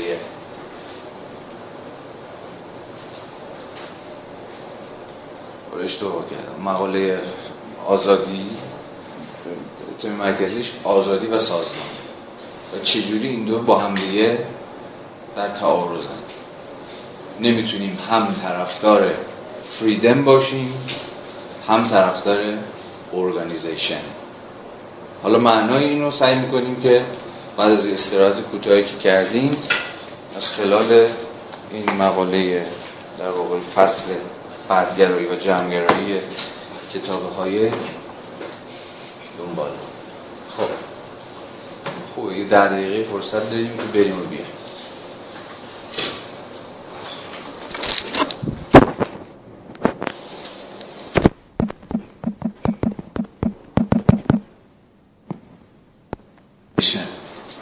در تعارض با، در فاصله گیری با کدام ایده لیبرالیستیه؟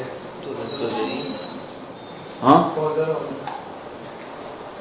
خب روشن‌تر و دقیق‌تر، ترم دقیقش بازار سلف رگولیتیو دیگه، با ایده سلف رگولیشن، یعنی خودتنظیم. خودتنظیم یعنی چی؟ یعنی هیچ احتیاجی به هیچ شکلی از مداخله نداره، احتیاج به هیچ شکلی از ارگانایز کردن نداره. لازم نیست شما سامان بهش بدید، شما بهش نظم بدید، شما بهش ترتیب بدید، از خلال مداخله، برنامه‌ریزی، سیاست‌گذاری و غیره و غیره. خودشو از خلال سازوکارهای درونیش تنظیم میکنه. ادعاهای هایک در این فصل، در کل کتاب و در کل میراث نظریش اینه که ببینید شما پای دولت رو در مقام نهادی که به هر حال باید رگولیشن انجام بده دیگه، ارگانیزیشن رو باید انجام بده دیگه. پای دولت رو که باز بکنید، از اون طرف ایده آزادی رو از دست دادید. دولت بیاد وسط، هیچ کجا آزادی رو به حال خودش رها نمی‌کنه. هر چقدر دولت بیشتر پیشروی بکنه، آزادی بیشتر پسروی خواهد کرد و این دو با هم آشتی ناپذیرند. اصل ایده در واقع هایک اینجا اینه. قبل از اینکه بحث درباره مسئله اصلی را ادامه دهیم، باید یک مانع را پشت سر بگذاریم.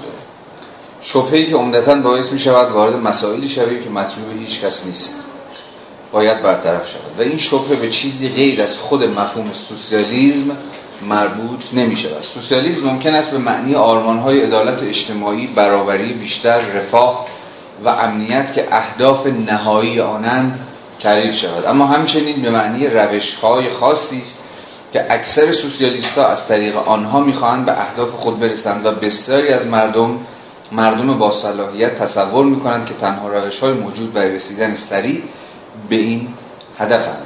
به این مفهوم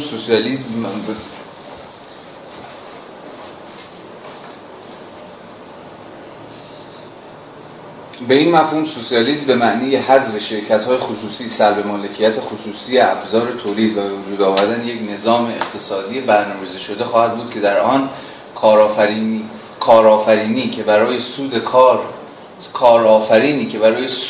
می‌کند جای خود را به یک نهاد برنامه‌ریزی مرکزی می‌دهد. اساس ایده چیه؟ سوسیالیسم به مثابه قایات، سوسیالیسم به مسابقه روش. یعنی که سوسیالیسم هم مجموع قایاته که داره میگه دیگه. مجموع قایات چی؟ مثلا همینجا آرمان‌های عدالت اجتماعی فلان فلان فلان. ما در این حال سوسیالیسم مجموعه از روش‌ها برای تحقق این قایات هم هست. خیلی ها از حیث روشی در حوزه ابزارها سوسیالیستن، لزوما نمیخوام به آرمان‌های سوسیالیستی وفادار باشم. مثل همون ماجرای به اصطلاح سوشال دموکراسی که سرش برای که قبل داشتیم صحبت میکردیم، اونها از روش‌های سوسیالیستی استفاده میکنن، نه برای اینکه برسن به آرمان یا به غایت سوسیالیسم، مثلا جامعه بدون طبقه، ولی از روش‌های مثلا مالیات ستانی که بند قبل دیدیم، مثلا از سیاست‌های بازتوزیعی که توی بریک قبل دیدیم استفاده میکنن برای غایاتی نه همان غایات سوسیالیستی. یه سوسیالیست چیر، یک سوسیالیست دو آتشه، سوسیالیستی است که هم اساس غایات به آرمان‌های سوسیالیستی باور داره و هم در حوزه ابزارها و روش‌ها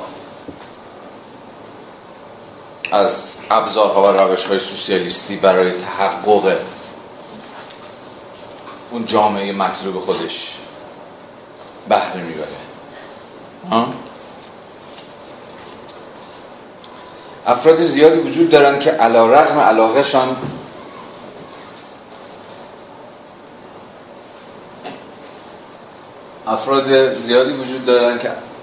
علاقه‌شان به فعالیت‌های کارفرمای تولیدی خصوصی خود را سوسیالیست می‌نامند و عمیقاً به همان اهداف نهایی سوسیالیسم اعتقاد دارند، اما برایشان نه اهمیت دارد و نه درک می‌کنند که چطور می‌توان به آنها رسید و با هر هزینه ممکن فقط می‌خواهند به این اهداف دست یابند. با این همه در نظر تقریباً همه افرادی که اعتقاد دارند سوسیالیسم نه صرفاً یک امید بلکه یک مقصود دست یافتنی است، شیوه‌های خاص سوسیالیسم نوین هم به اندازه خود اهداف ضروری اند.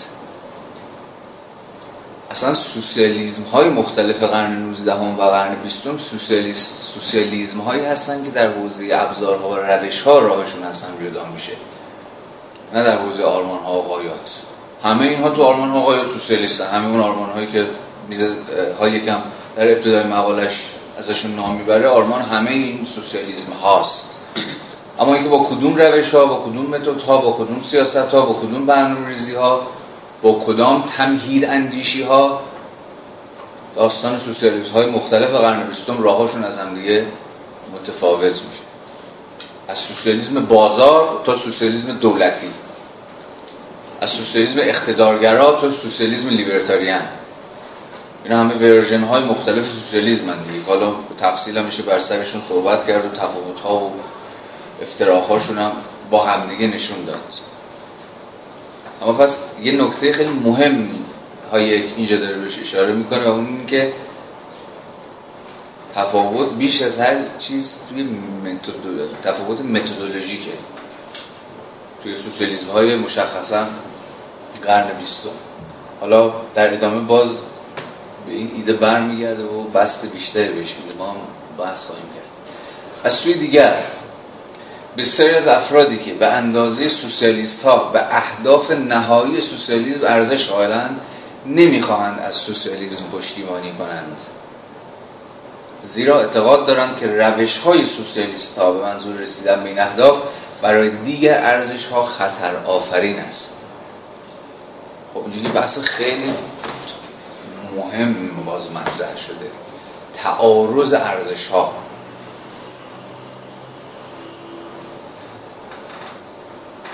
یاد کی میفتیم؟ یاد وبر میفتیم دیگه. وبر اینجا بسیار مهمه، بارها تو کلاس در اشاره و اهمیت وبر برای این میراث صحبت که میشه دیگه، که وبر مهم میشه همینجاست. میگه آقا یه عده‌ای هستن که با همون اهداف و ارزش‌هایی که سوسیالیسم بهش قائله، اونها هم قائل همین عدالت و برابری و رفاه و امنیت و فلان و فلان، اما اونقدر هوشیار هستند که تشخیص بدن پیگیری این اهداف، این ارزش‌ها و این غایات با ارزش‌های دیگری از در تعارض در میاد.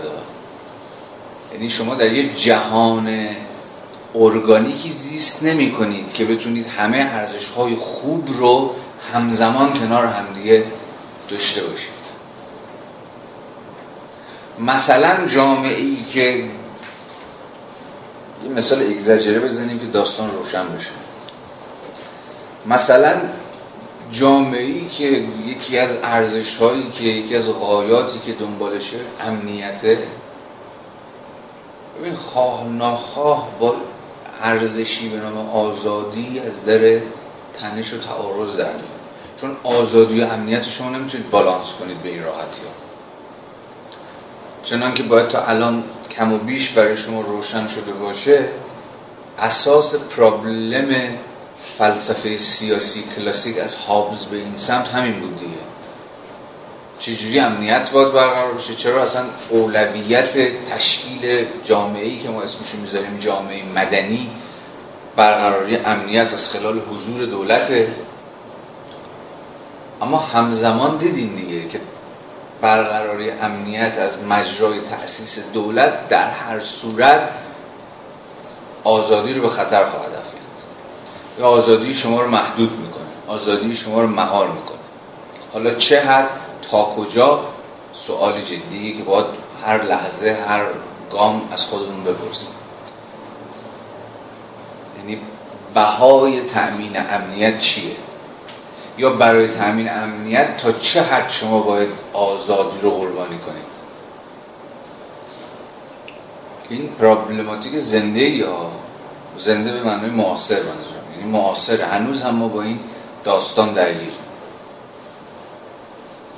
و مثلا در جامعه، چون جامعه ما چنان که جلسات پیشم به اختصار صحبت کردیم این پرابلم خیلی زنده است. ما امروز عملا باز فکر کنم همین کلاس دیاره هفته پیش یا یکی دو هفته پیشش صحبت کردیم، ما الان تقریبا پارادایم های روشن فکری ایران رو میتونیم تقسیم بندی کنیم بر حسب پارادایم هایی که الان اولویت رو، پارادایم های روشن فکری، پارادایم های سیاسی که الان اولویت میذارن روی که آقا جامعه، چون جامعه ایران باید الان دنبال تأمین امنیت خودش باشه در گام نخست اول از هر چیز، یا نه باید همچنان ایده آزادی رو و ایده های همبسته با ایده آزادی رو دنبال بکنه.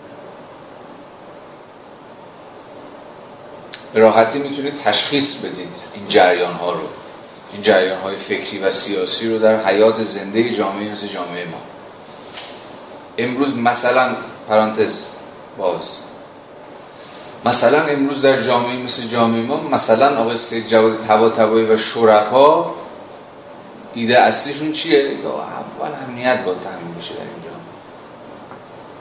برقراری امنیت هم در گروه چیه؟ دولت مقتدر. این که تأمین شد تازه بعداً میشه رفت تو فاز ایده آزادی، ایده دموکراتیزاسیون و غیره و غیره. تا شما دولت مقتدری نداشته باشید که از تمامیت ارضیتون در ارتباط با کشورهای همجوار داره، ارتباط با قدرت‌های جهانی بتونه حفاظت کنه، اساساً ایده پیگیری پروژه آزادی‌خواهی و دموکراتیزاسیون در سیاست داخلی سالبه به اندفاع موضوعه.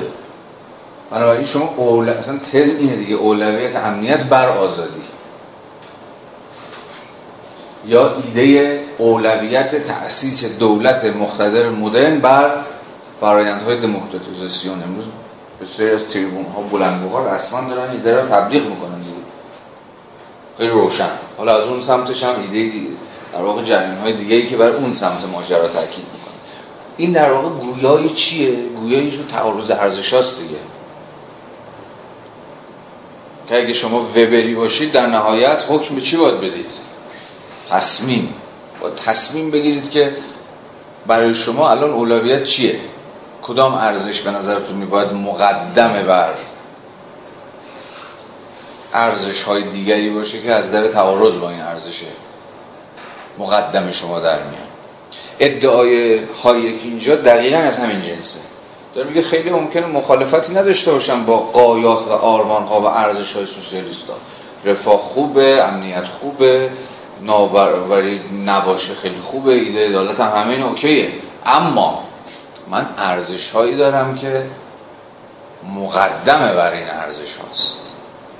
مثلا ایده آزادی برای اگه هایک بود میخواست به زمان وبری با شما سخن بگه اینو میگفت، گفت برای من قایتی به نام یا ارزشی به نام ارزش آزادی مقدمه برای ارزش‌هایی که سوسیالیستا بهش معتقدن، خیلی هم ارزش‌های خوب، خیلی هم ارزش‌های قشنگ، قابل احترام، غیره غیره، اما این ارزش‌ها رو نمیتونید بهش ملتزم باشید همزمان هم به ارزش به نام آزادی پایبند باقی بمونید. این دوتا با همدیگه سرشاخن. این دوتا رو نمیتوانید با همدیگه از در آشتی در بیارید. همون جمله اوله که هایک مقالش رو باهاش به نقل از اون شروع میکنه. سوسیالیستا به خیال خامشون میتونن هم ایده آزادی رو نگه دارن، هم ایده سازمان رو، هم ایده سازمانی رو که قرار از خلال سازمان برنامه‌ریزی و غیره و غیره ایده عدالت محقق بشه. شدنی نیست. تعارض ارزش‌ها دارید این بسته. بنابراین نبرد به یک معنا در یک ساعت نبرد ارزش‌هاست. قبل از این که نبرد سیاست‌ها و برنامه‌ها و آلترناتیوها و غیره و غیره باشه. یه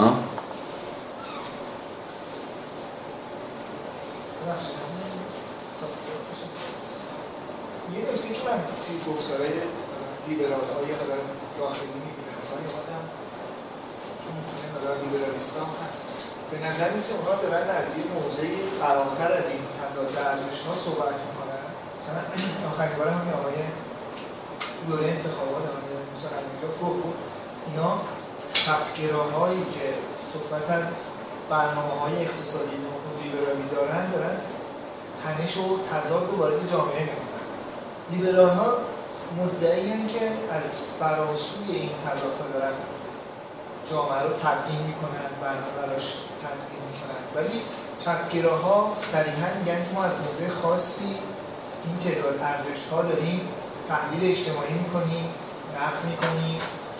این تعارض ما میگن که لیبرال‌ها میدونن که تضاد ارزش‌ها وجود داره و پنهانکاری می‌کنن، یا اینکه مسئله بر سر پنهانکاری به نظر نیست. باید برگردیم به بریک قبل. ایده همسازی منافع، ایده بنیادی اینه. ببینید لیبرال های یه لیبرال راسخ الاساس به تو خواهد گفت که همون حرفی میزنه که میزس در اون جستار دومش گفت، شرط همسازی منافع وجود اقتصاد سرمایه داری. یک سوسیالیست دو آتشه به تو خواهد گفت که همسازی منافع یک حرف ایدئولوژیکه، یعنی یک فریبه، یک آگاهی کاذبه که میخوام به ما حقنه کنن تا جلوی چی رو بگیرن؟ اون تضاد اصلیه رو، یعنی همون جنگ طبقاتی رو و غیره. حالا یه لایه باید پیچیده‌تر کنیم بحثو. لیبرال ها نظریه‌ای در باب جامعه به مسابقه کل دارن، سوسیالیست ها ولی فاقد نظریه در باب جامعه به مسابقه کل دارن. یعنی چی؟ ساده ترش کنیم ها، یعنی یه سوسیالیست میگه آقا جامعه مسابقه کل وجود نداره، شما یه دو قطبی داری، جامعه از اساس دو قطبی، همواره دو قطبی خواهد بود تا زمانی که اقتصاد سرمایه‌داری هست. بورژواها، پرولترها، کارفرمایان، کارگران، هر اسمی که شما روش می‌ذارید. هیچ هر سیاستی که بگه آقا من همه رو نمایندگی می‌کنم، کل جامعه رو بازنمایی می‌کنم، من رئیس جمهور همه مملکت هستم، از این حرفا دریوری بیش نیست. هر سیاستی، هر ایدئولوژی، هر حزبی بر حسب جایگاه طبقاتیش یا اینوره یا اینوره. حالا هر چقدر هم زور بزنه بین این دوتا آشتی و ارتباط و همخوانی و همسازی برقرار کنه، در نهایت موفق نخواهد شد.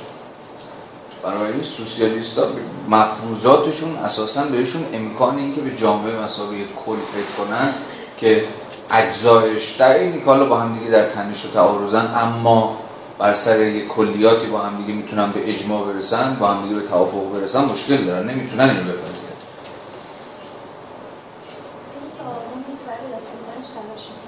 آره دیگه، بعد از یه جایی به بعد جامعه مسابقه کل ممکنه. حالا دعوا کنیم که اصلا آرمان سوسیالیسم میشود یا نمیشود، ولی اگه همین الان همین لحظه از یه سوسیالیست بپرسی آقا جامعه مسابقه کل وجود داره، بگی نه، کلی وجود نداره، جامعه یه دو قطبیه، این دو قطبی هم هیچ وقت نمیتونه در یک کل ارگانیک این دو تا قطب معارض در یک کل ارگانیک با همدیگه به توافق و اجماع همزیستی مسالمت‌آمیز نخواهند رسید. بنابراین این پیامدش چیه؟ که شما این در نزد سوسیالیست‌ها ایده ملت نمیتونید داشته باشید، این ملت یک پارچه‌ای که همه مثلا سرود ملی میخونن، این دریادیه، تعارض درونی جامعه است. به ایده جامعه مسابقه کل نمیتونم فکر کنم، به ایده همبستگی نمیتونم فکر کنم. مثلا سوسیالیست‌ها نمیتونم بفهمن دورکیم چی داره میگه. همبستگی کل جامعه رو مسابقه کل نگه میداره، برای سوسیالیست‌ها دریایی میش نیست. همبستگی اگر هم باشه اوکی هست، ولی همبستگی همواره طبقاتیه، نه همبستگی ملی که همگان رو زیر یک چتر بگنجه. این بسیار بسیار پیامدهای مهم سیاسی داره برای سوسیالیسم. ولی لیبرال ها میتونن، لیبرال ها واسه همون ایده همسازی منافعشون که تو برگ قبلی دیدیم میتونن از این حرف بزنن که اتفاقا فقط از خلال اینجور فرآیندهای همکاری در عین رقابت در اون اقتصاد سرمایه‌داری که ملت به مساوی کل یک پارچه میتونه وجود داشته باشه.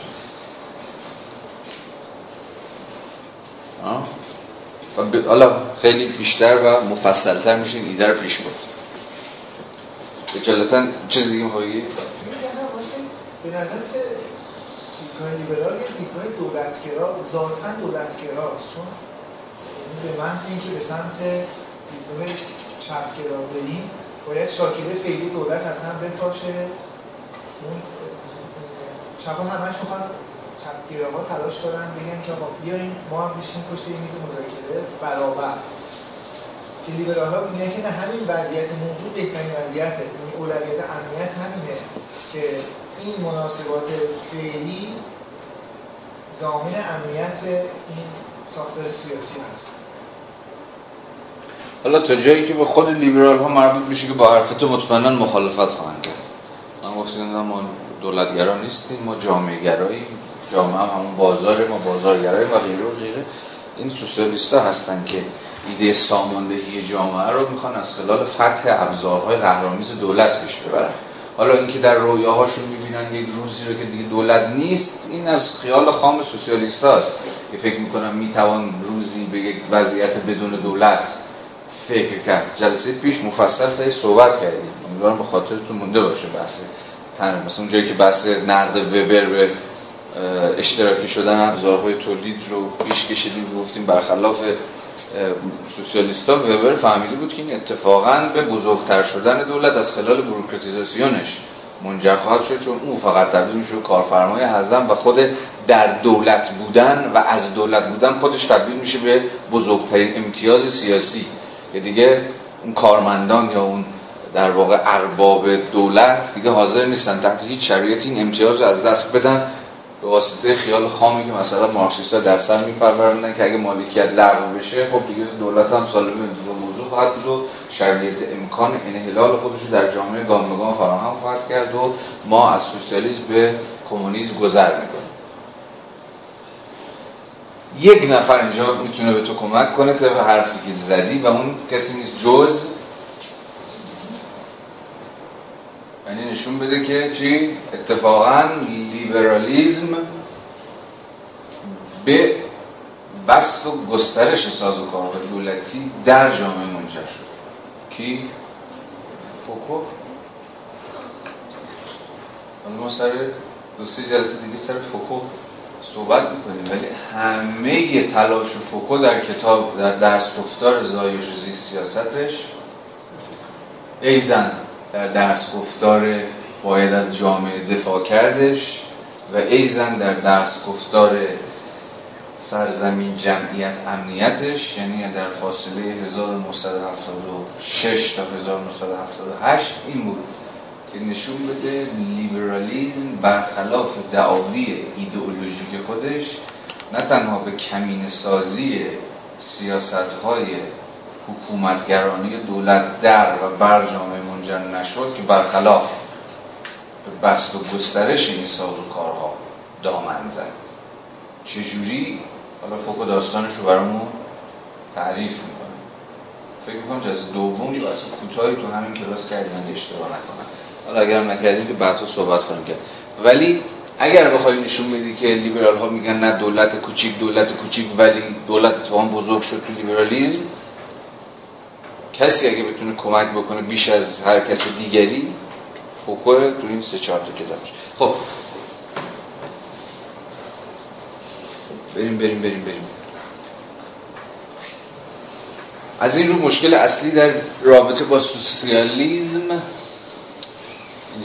عمدتاً نه بر سر خود اهداف که بر سر روش‌ها و ابزار رسیدن به آنهاست، هرچند که این سوال وجود دارد که آیا میتوان به طور همزمان به تمام اهداف مختلف سوسیالیسم دست یافت یا نه. دوباره همین ایده که الان سرش صحبت کردیم و این کافی است تا یک شبهه به وجود آید و این شبهه موقعی تشدید می شود که انکار می کنیم افرادی که این اهداف را محترم می شمارند ابزار رسیدن به آنها را نمی پذیرند. اما همه مشکلی نیست، وضعیت هنگامی پیچیده‌تر می شود که به این حقیقت پی می بریم که از همان ابزار برنامه‌ریزی اقتصادی که اولین وسیله در رسیدن به اصلاحات سوسیالیستی است برای رسیدن به اهداف متعدد دیگر نیز استفاده می شود. و یک دل میگه اصلی ترین و محوری ترین ابزار روشی که همه سوسیالیست‌ها باز تو ورژن‌های مختلف برای تحقق اون اهداف و آرمان‌ها و غایات سوسیالیستی دنبال کردن همین ایده برنامه‌ریزی متمرکزه. اونم چی؟ به اتکای وجود یک نهاد مرکزی مشخص به نام دولت. اگر می‌خواهیم که توزیع ثروت همسو با موازین عدالت اجتماعی باشد، بایستی فعالیت‌های اقتصادی را از یک مرکز هدایت کنیم. داره مفروض طرفداران ایده برنامه‌ریزی متمرکز رو داره میگه. از این رو تمام افرادی که می‌خواهند تولید برای مصرف جایگزین تولید برای سود شود خواستار برنامه‌ریزی خواهند بود. یعنی قلمرو گسترده‌ای از افراد سوسیالیست و غیر سوسیالیست که می‌خوان تولید برای مصرف رو جایگزین تولید برای سود کنن دیگه.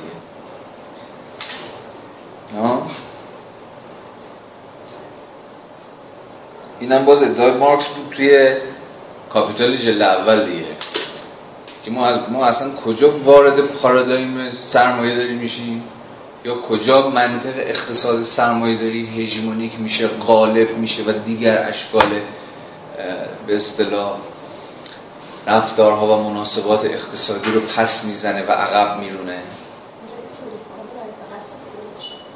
جایی که همینجایی که بابا داره میگه دیگه تولید برای مصرف دیگه معنا نداره، تولید برای سود معنا داره، یا به زبان مارکسی ارزش مبادله کاملا جایگزین ارزش مصرفی میشه. بازم سر این موضوع صحبت کردیم جلسات پیش. یعنی اگه مارکس بخواد در یک جمله بگه آقا کدام اقتصاد سرمایه داری، به شما همین رو خواهد گفت. تولید دیگه شیفته مصرف نیست یا ارزش مصرف نیست. من تولید نمی‌کنم که خودم مصرف کنم، برخلاف اقتصاد پیش سرمایه داری. یادتونه دیگه اصلا پیش بحث کردیم، من مصرف می‌کردم، اگر هم مبادله بود مازادها بودن که با هم مبادله می‌شدن و مازاد همواره پس از مصرف من خانواده‌ام دور و برم معنادار میشد. اما در اقتصاد سرمایه‌داری تولید اساساً هیچ ربطی دیگه به مصرف من و شما نداره، برای بازار داره تولید میشه، برای مبادله داره تولید میشه. برای این سرمایه‌داری مدام بیشتر و بیشتر داره ارزش مصرف رو عقب میزنه. امروز شما خیلی از چیزهایی دارید که اساساً از راجع به ارزش مصرفشون اساساً نمیتونید حرف بزنید. دیگه ارزش مصرفی انگار وجود نداره، فقط ارزش مبادله وجود داره. ارزش مبادله نه همون خرید و فروشش در بازار. تولید میشه که فروخته بشه در بازار و سودی به جیب من یا شما بره. هایک میگه هر آن کسی که به این ایده باور داره، ایده که تولید دوباره باید برگرده به بچسبه دوباره به مصرف و باید از شر تولید برای سود خارج شد، هیچ چاره‌ای نداره تا این هدف خودش رو از مجرای روش ابزار برنامه‌ریزی پلنینگ دنبال بکنه. حالا این پلنینگ چی هست و چی نیست؟ در ادامه در صفحه بعد، در صفحه 81 یک از این، برای اینکه فرصت نداریم من توضیح میدم، فقط بندایش رو میخونم. داره توضیح میده که سوسیالیسم رو بهتر میتونیم بفهمیم اگر سوسیالیسم رو به صورت قسم کالکتیویسم بفهمیم. هر آن چیزی رو که در بود، یعنی شکلی از جمع‌گرایی در برابر طبعاً شکلی از فردگرایی که برسرش صحبت کردیم و اساس پارادایم اقتصاد لیبرالیستیه. جمع‌گرایی اعم از سوسیالیسم ها، روشن دیگه. یعنی سوسیالیسم یه ورژن، یه مصداق کوچولوه از انواع و اقسام گرایش‌های جمع‌گرایانه‌ای که بر اقتصاد و بر جامعه حکم فرماست. ولی ادعای هایی که اینه که هر شکلی از جمع‌گرایی، چه سوسیالیستی چه غیر سوسیالیستی، بری از ایده برنامه‌ریزی نیست، مبرای از ایده سازماندهی نیست و از اون بالاتر سازماندهی و برنامه‌ریزی بر کدام ذهنیت، از دل کدام ذهنیت در میاد؟ ذهنیت مهندسی، که جامعه رو می شود مهندسی کرد، که اقتصاد رو می شود مهندسی کرد و از خلال مهندسی کردنش جامعه رو هدایت کرد به سمت غایات و اهداف مشخص. ایده اصلی هایک در نهایت ایدهش اینه که مهندسی پذیری جامعه رو بزن. جامعه رو نمیتونید مهندسی کنید. جامعه اساساً یک برساخته طبیعیه، نه یک برساخته انسانی که مسئولیت دی برنامه‌ریزی کرده باشن، نقشه ریخته باشن، طراحی کرده باشن و گام به گام جامعه رو به مثابه یک سازه دستن در کار ساختنش، دستن در کار تولیدش باشن. برساخته است جامعه، کانستراکتد، اوکی قبول، اما طبیعیه، یعنی به خودی خود حین چی؟ فرایند تکامل اجتماعی ساخته شده. هیچ مهندسی پشتش نیست، هیچ طراحی، هیچ مغز متفکری پشتش نیست. هر آن کسی که ایده مهندسی رو گذاشت وسط، چه سوسیالیستا بودن، چه اسلامگراها بودن، چه فاشیستا بودن، همشون در نهایت میزنن دهن خود جامعه رو سرویس میکنن. همه گرایش‌های کالکتیویستی به زعم هایک ورژن هایی از باورمندی به ایده مهندسی پذیری جامعه. این ایده برای شما آشنا نیست؟ ایده مهندسی جامعه ها؟ نه فقط هم ایده مهندسی اقتصاد ها، فراتر ایده مهندسی جامعه. اصلا جامعه رو باید مهندسی کرد، چون ایده چیه؟ جامعه رو به حال خودش رها کنیم شیر تو شیر میشه. چه ارزش ها و فرهنگ ها، چه اقتصاد و مناسبات اقتصادی. ما که خوب با این آشناییم که در ذیل اقل حاکمیت مستقرمون با ایده مهندسی که خوب آشناییم.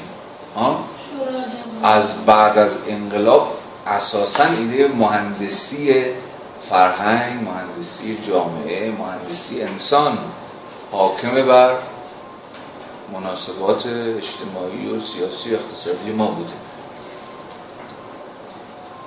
و خب شدن چه شد دیگه. بنابراین یکی چند جلسه پیش که از جذابیت‌های گفتمان نولیبرالیستی صحبت می‌کردیم، یه اشاره هم به همین داستان می‌کردیم. برای جوامع مثل جوامع ما که همواره گرفتار به قول‌های دولت‌های پدرسالار مقتدر بودن که می‌خواستن جامعه رو مدیریت کنن، جامعه رو هدایت کنن، بگن چه باید باشه چه نباید باشه، ایده نولیبرالیسم به واسطه شعار فردگرایی، شعار آزادسازیش حتما ایده جذابیه و اگر جز این باشه ما باید تعجب بکنیم. بنابراین پروژه های دست چپی تو کشور مثل ما خیلی مشکلات جدی دارن که خودشون توجیه کنن. اگر بخوان همون حرفای کلاسیک رو تکرار کنن، نولیبرالیسم، نه پیف پیف اخ اخ بونید، دوباره باید برگردیم به چی؟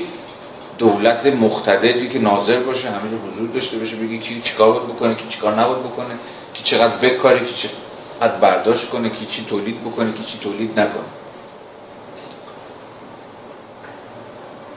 احیای یا بازسازی، حالا به اصطلاح سوسیالیسم، هر چیزی شبیه این تو جوامع مثل جوامع ما که یک تجربه تاریخی خیلی آسیب دیده از حضور دولت اقتدارگرا دارن، به غایت دشواره دیگه. دولت اقتدارگرا هم در اقتصاد، هم در جامعه، هم در فرهنگ، هم همه جا.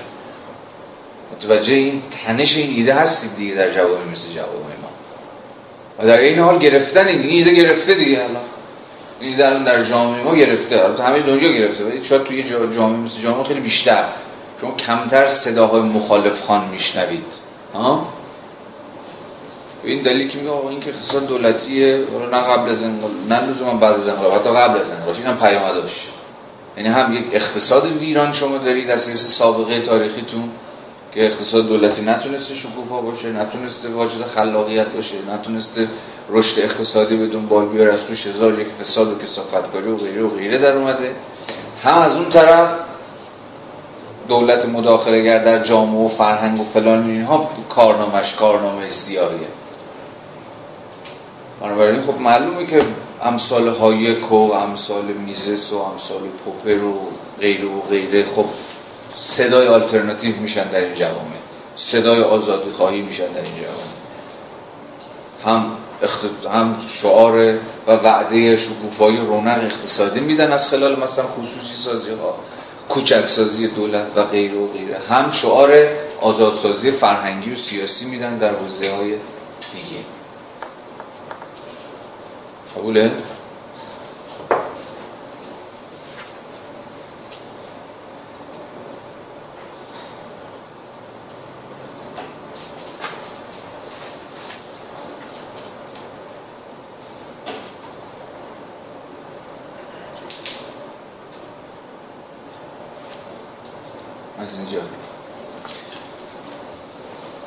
برنامه‌ریزی محبوبیت خود را تا حد زیادی مدیون این حقیقت می‌داند که هر کس دوست دارد که ما مشکلات خود را تا حد ممکن با عقلانیت حل کرده و به همان میزان آینده نگری داشته باشیم که می‌توانیم تجویز کنیم.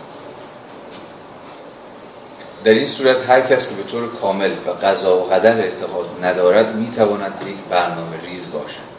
حالا الان هایک داره اون سمت، ما الان داشتیم جذابیت ایده آزادسازی رو میگفتیم در امروزی که دور هم نشستیم. هایک در سال 1941 و 2 که داشتیم کتاب نوشت، داره جذابیت ایده برنامه‌ریزی میگیم. آقا چرا ایده برنامه‌ریزی اینقدر جالب شد، دل ایده رو برد؟ ایده‌ای که گفتیم به زبان دیگه همون ایده مهندسی پذیری جامعه و اقتصاد که میگه چی جذابیتش کجاست؟ جذابیتش از خود جذابیت عقلانیت در میاد. چون عقل و عقلانیت مترادف با کدوم ایده است؟ همین ایده مدیریت. مثلا عقلانیت و کنش عقلانی همواره یه جور کنش مدیریت کردن و اداره کردن و کنترل کردن و نظارت کردن و رسیدگی کردن، مهندسی کردن، ارزیابی کردن همواره بوده. عقلانیت باز چنون که بعدها فوکو به ما نشان خواهد داد، عقلانیت و مدیریت همواره با همدیگه در پیوند بودن. عقلانی تر شدن امور مترادف بوده با مدیریت پذیری بیشتر امور، نظارت شدگی بیشتر و بیشتر امور. حرف هایک اینه که جذابیت ایده برنامه‌ریزی همان جذابیت ایده عقلانیت.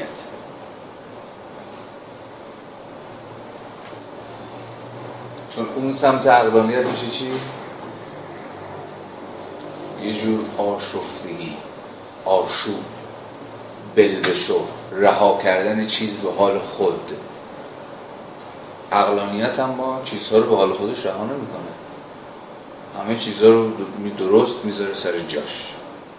دقیقا مثل ایده مهندسی. ایده مهندسی با ایده رها کن تا با ایده لسفر هیچ پیوندی نداره. داره؟ وقتی شما از مهندسی پذیری حرف میزنید یا مور از ماست باید بکشید، هر چیز باید سر جای خودش باشه، همه اتفاق از قبل باید برنامه‌ریزی بشه، همه چیز میباید قابلیت پیشبینی داشته باشه و غیره و غیره. هیچ چیز رو به دست سرنوشت به قول هایک قضا و قدر نباید سپرد. برای همه چیز شما باید نقشه و طرح و برنامه از پیش داشته باشید. پس ایده مهندسی، ایده برنامه‌ریزی، همون ایده عقلانیت به این معنا. چون آن سمت عقلانیت میشه کاوس، آشوب، میشه دیس اوردر، بی‌نظمی، میشه همون ایده لسفر. و خواهیم دید که به این معنا اتفاقا و دست بر قضا هایک میخواد تا زلن خود عقلانیت پیش بره. به این معنا.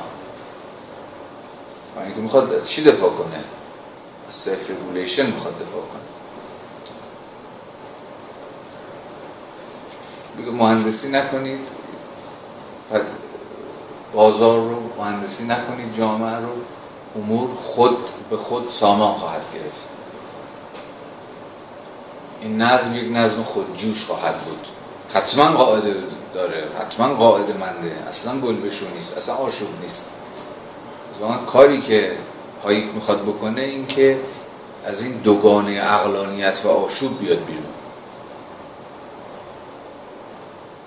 اگر تن به عقلانیت و مهندسی و فلانه، پس این ورش میشه آشوب و بلبشو و در هم و بر همه چیزها. هایک میگه نه، چیزها قاعده مند خواهند شد و قاعده خود رو خواهند یافت. اما خودجوش، اما خودانگیخته، اما در یک فرایند دراز دامن تاریخی. اساساً داستان زندگی انسان و نهادها و جوامع انسانی رو باید در یک سیر تکامل تاریخی خوند و فهمید به زمان‌های یک. این قاعده مندی که نهادهای اجتماعی ما دارن کار یه نفر و دو نفر، یه مغز و دو مغز، متفکر و طراح و مهندس و برنامه‌ریز نیست، بلکه محصول همون چیزی است که گفتم، تکامل خودجوش تاریخی نهادها.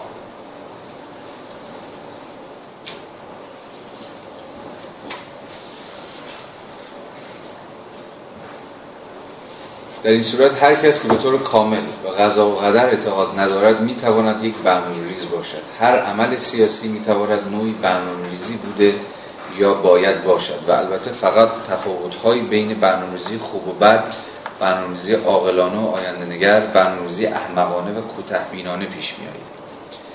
یک اقتصاددان که تمام کار او بررسی نحوه برنامه‌ریزی افراد برای کارهایشان و انجام آنهاست، آخرین فردی است که میتواند مخالف برنامه‌ریزی به مفهوم عام آن باشد. پس هایک داره در این مسیر داره بین دو نوع برنامه‌ریزی فرق می‌ذاره. یه برنامه‌ریزی معنی عامش که همه ما انجام میدیم دیگه، برای امروز و فردای خودمون نقشه می‌کشیم چیکار کنیم چیکار نکنیم. برنامه‌ریزی معنی فردی کلمه که هایک میگه خیلی طبیعیه، خیلی عقلانیه، خیلی هم اوکی.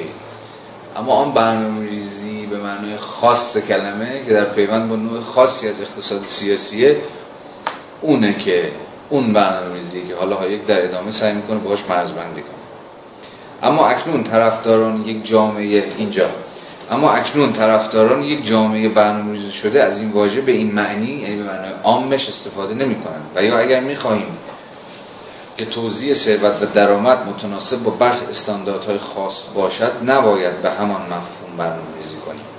به عقیده برنامه‌ریزان امروزی و به خاطر اهدافشان، طراحی عقلایی ترین چارچوب ثابتی که افراد مختلف بتوانند فعالیت‌های مختلفی را بر اساس برنامه‌های فردی خود در درون آن به انجام برسانند کافی نیست. به اعتقاد آنها این برنامه لیبرال را نمیتوان برنامه‌ریزی خواند. یه تفسیر دیگه هم زدن، یه برنامه‌ریزی لیبرال هم داریم که بازهای باش موافقه. چیه این برنامه‌ریزی لیبرال؟ معناش میگه دیگه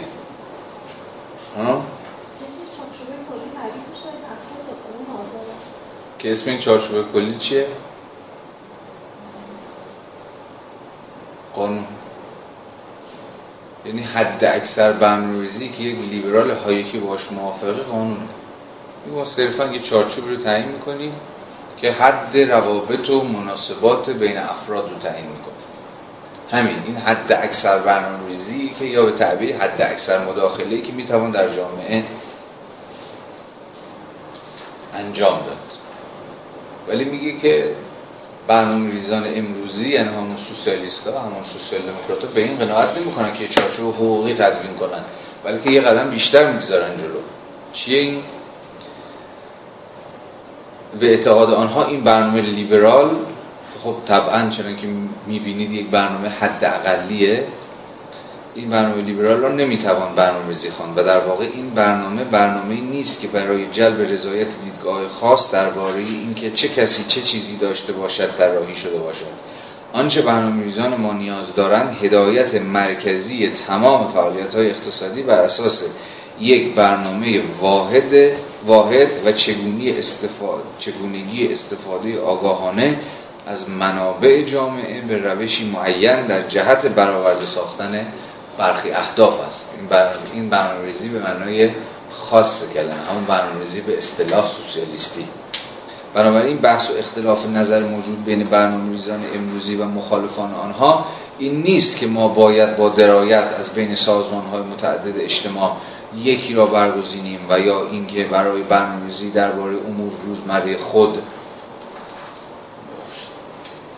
اینجاست. پرید به من بگید چیز خارج شد.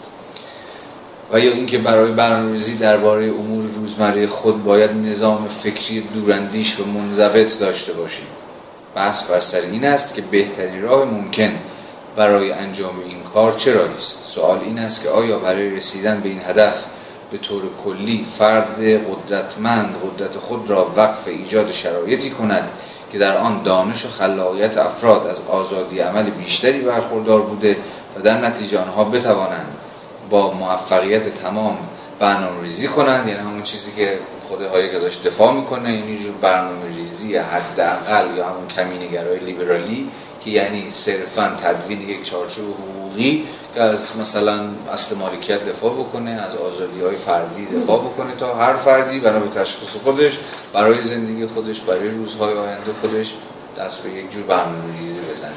یا این برنامه‌ریزی حداقلی لیبرالی بود که هایک ازش دفاع میکنه، یا و این برنامه‌ریزی بیشینه‌گرای سوسیالیستی که هایک سعی میکنه بزندش. یا آیا اینکه بهره برداری عقلایی از منابع موجود نیازمند سازماندهی و هدایت مرکزی تمام فعالیت‌ها بر اساس یک برنامه کلی آگاهانه تدوین شده است؟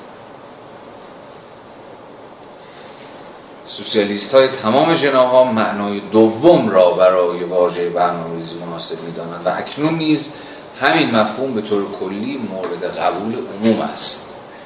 اما اگرچه این بدان معنی است که این نوع برنامه‌ریزی تنها راه عقلایی در مدیریت و انجام امور است، اما در واقع این چنین نیست و این دقیقاً همان نکته‌ای است که برنامه‌ریزان و لیبرال‌ها بر اساس آن اختلاف نظر دارند.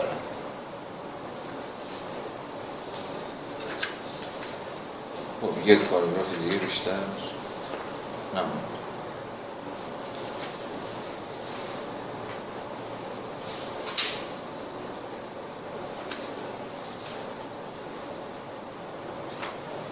این نکته نیز مهم است که نباید مخالفت با این نوع برنامه‌ریزی را با دیدگاه جزم‌اندیشانه درباره رفتار آزادی عمل اشتباه گرفت. آزادی عمل همون ترجمه لسفره.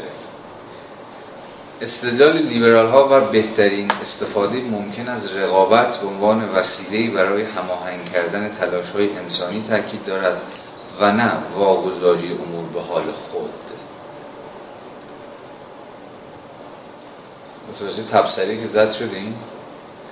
هایک داره یک قدم از منطق قرن 18 لسفر فاصله میگیره یا دست کم معنای لسفر رو تدقیق میکنه. لسفر چنان که گفتیم معنای تحت لفظیش اینه که آزادش بگذار دیگه، به حال خودش رها کن، یا ساده تر بگذار بشود. هایک ما داره میگه ببین این لسفر به این معناهایی که گفتیم به معنای تام و تمام کلمه این نیست که امور رو چنان که صفحه پیش گفت به قضا و قدر موکول بکنیم، خودش خواهد شد. نه، مکانیزم های مشخصی وجود داره که جامعه از خلال این مکانیزم ها سامان پیدا میکنه به نفع خود جوش. این مکانیزم چیه؟ رقابت. یعنی اون منطق لسفه فقط تا جایی قابل دفاعه که مترادف دامن زدن به منطق رقابت باشه. منطق رقابته که باعث میشه جامعه به نحو بهینه‌ای منابع خودش رو مصرف بکنه، به نحو بهینه‌ای بین گزینه‌ها و آلترناتیوهای متفاوت دست به داوری بزنه.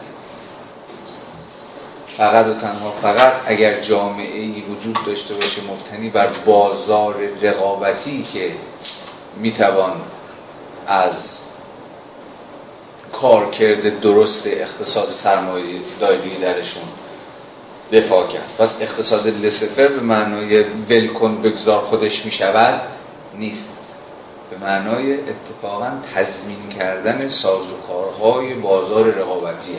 آیا دولت این وسط نقشی داره یا فقط باید گوشه و کنار نگاه کنه؟ یک میگه نه، حتما نقشی داره. اما نقشش چیه؟ یعنی که تا میتونه نقش خودشو کم کنه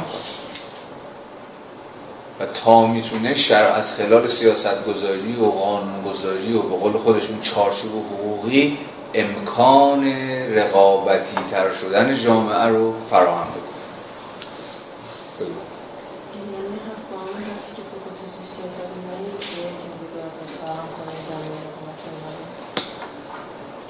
بسیار بسیار نزدیک به این داستان.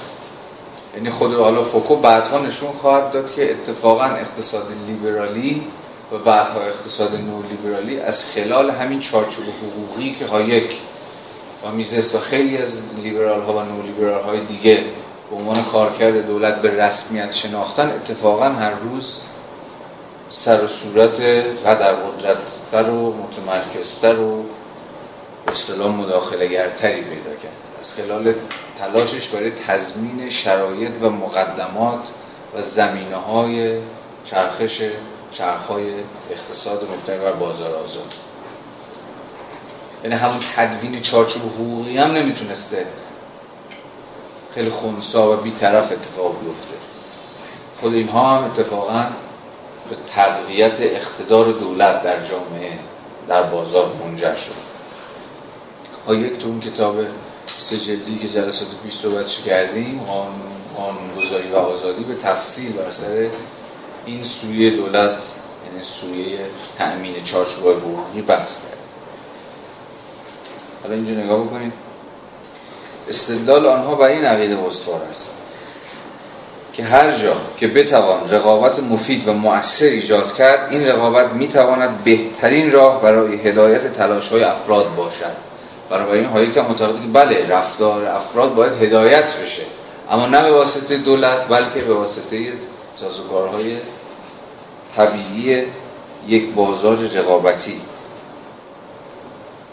و این نکته را نه تنها انکار نکرده که بر آن تاکید نیز می‌کند که برای اینکه بتوان به خوبی از رقابت بهره برداری کرد، دوباره یک چارچوب قانونی قوی لازم است. همینطور اینکه قوانینی امروزی و دیروزی نمیتوانند عاری از اشتباه و نقص باشند و این نکته را نیز انکار نمی‌کنند که هر کجا امکان ایجاد شرایط لازم برای بهره برداری مفیدتر از رقابت فراهم نباشد، برای پیشبرد فعالیت اقتصادی باید به روش‌های دیگر متوسل شویم. اما لیبرالیسم اقتصادی مخالف جایگزین شدن رقابت با سایر روش‌های کم اهمیت است که رقابت را نه تنها به این دلیل که در اکثر شرایط مؤثرترین روش شناخته شده است، بلکه حتی بیشتر از آن به این دلیل که تنها روشی است که با آن می‌توان فعالیت‌ها را بدون دخالت یک قدرت اجباری با هم هماهنگ کرد، یک عامل برتر قرار داد می‌کند. در واقع یکی از استدلال‌های عمده در دفاع از رقابت این است که کنترل آگاهانه اجتماعی را غیر ضروری دانسته و فرصتی را در اختیار افراد قرار می‌دهد تا تصمیم بگیرند آیا چشم‌اندازها و موفقیت‌های آتی یک حرفه خاص می‌تواند برای جبران کاستی‌ها و خطراتی که به همراه دارد کافی باشند یا نه. بنابراین حرف هایک چیه؟ اینکه رقابت قسمی کنترل اجتماعیه، اما کنترل آگاهانه اجتماعی نیست، کنترل مهندسی شده اجتماعی نیست که مغز متفکری پشتش باشه از خلال سیاست‌گذاری و تصمیم گیری و تعیین اینکه کی باید چیکار بکنه کی نباید چیکار بکنه، سعی کنه امور رو کنترل کنه، براشون نظارت داشته باشه، ارزیابیشون بکنه. یک مکانیزم کنترل اجتماعی طبیعیه. متوجه تفاوت این دوتا هستید؟ این تفاوت خیلی مهمه. میگه دولت نقش داره حتما این وسط، لله نیست اون گوشه فقط بشینه، دولت باید مداخله کنه، اما مداخله‌ای که باید بکنه هیچ چیزی نیست جز اینکه شرایط رقابت رو فراهم بکنه. هیچ شکلی از دخالت یک قدرت اجباری نمی‌باید وجود داشته باشه، فقط و تنها فقط می‌باید سازوکارهای خودانگیخته در باشه. مکانیزم رقابت مطرح کرده از فلسفه سیاسیشون میاد، چرا مثلا نظمی برخورد می‌کردن؟ مثلا مکانیزم همکاری نظمی برخورد نکردن، نظمی چی؟ یه تضادی نظمی برخورد کنن، چرا با رقابت؟ چون انواع تمام داریم، میتونست همکاری باشه. دلیلش ساده است، دلیلش رو آدم اسمیت در همین فرازی که خوندیم به ما گفت. اساساً جامعه قلمرو سلف اینترست های رقیبه، این اصلا جامعه عرصه رقابته. یه جورایی میشود گفت اینا حتی هستی شناسی اجتماعی لیبرال ها اینه که جامعه قلمرو رقابته، یعنی مفروض پایه‌ای پایه‌ایشون. و اگر هم همکاری وجود داره که حتما وجود داره، بر سر چیه؟ جاییه که ما مشترک المنافعیم. تازه مشترک المنافعیم در مقام گروه، اما خود این گروه در مقام گروهی که اعضاش مشترک المنافعن با دیگر گروه هایی که با اونها مختلف المنافعن باز دوباره رقابت داره، یا البته اونها نخواهند گفت ستیز دارن. ستیز یک کلمه مارکسیستیه، مارکس میگن این ستیزه، ستیز یعنی دعواست. لیبرال میگن ببین دعوا نیست، رقابته.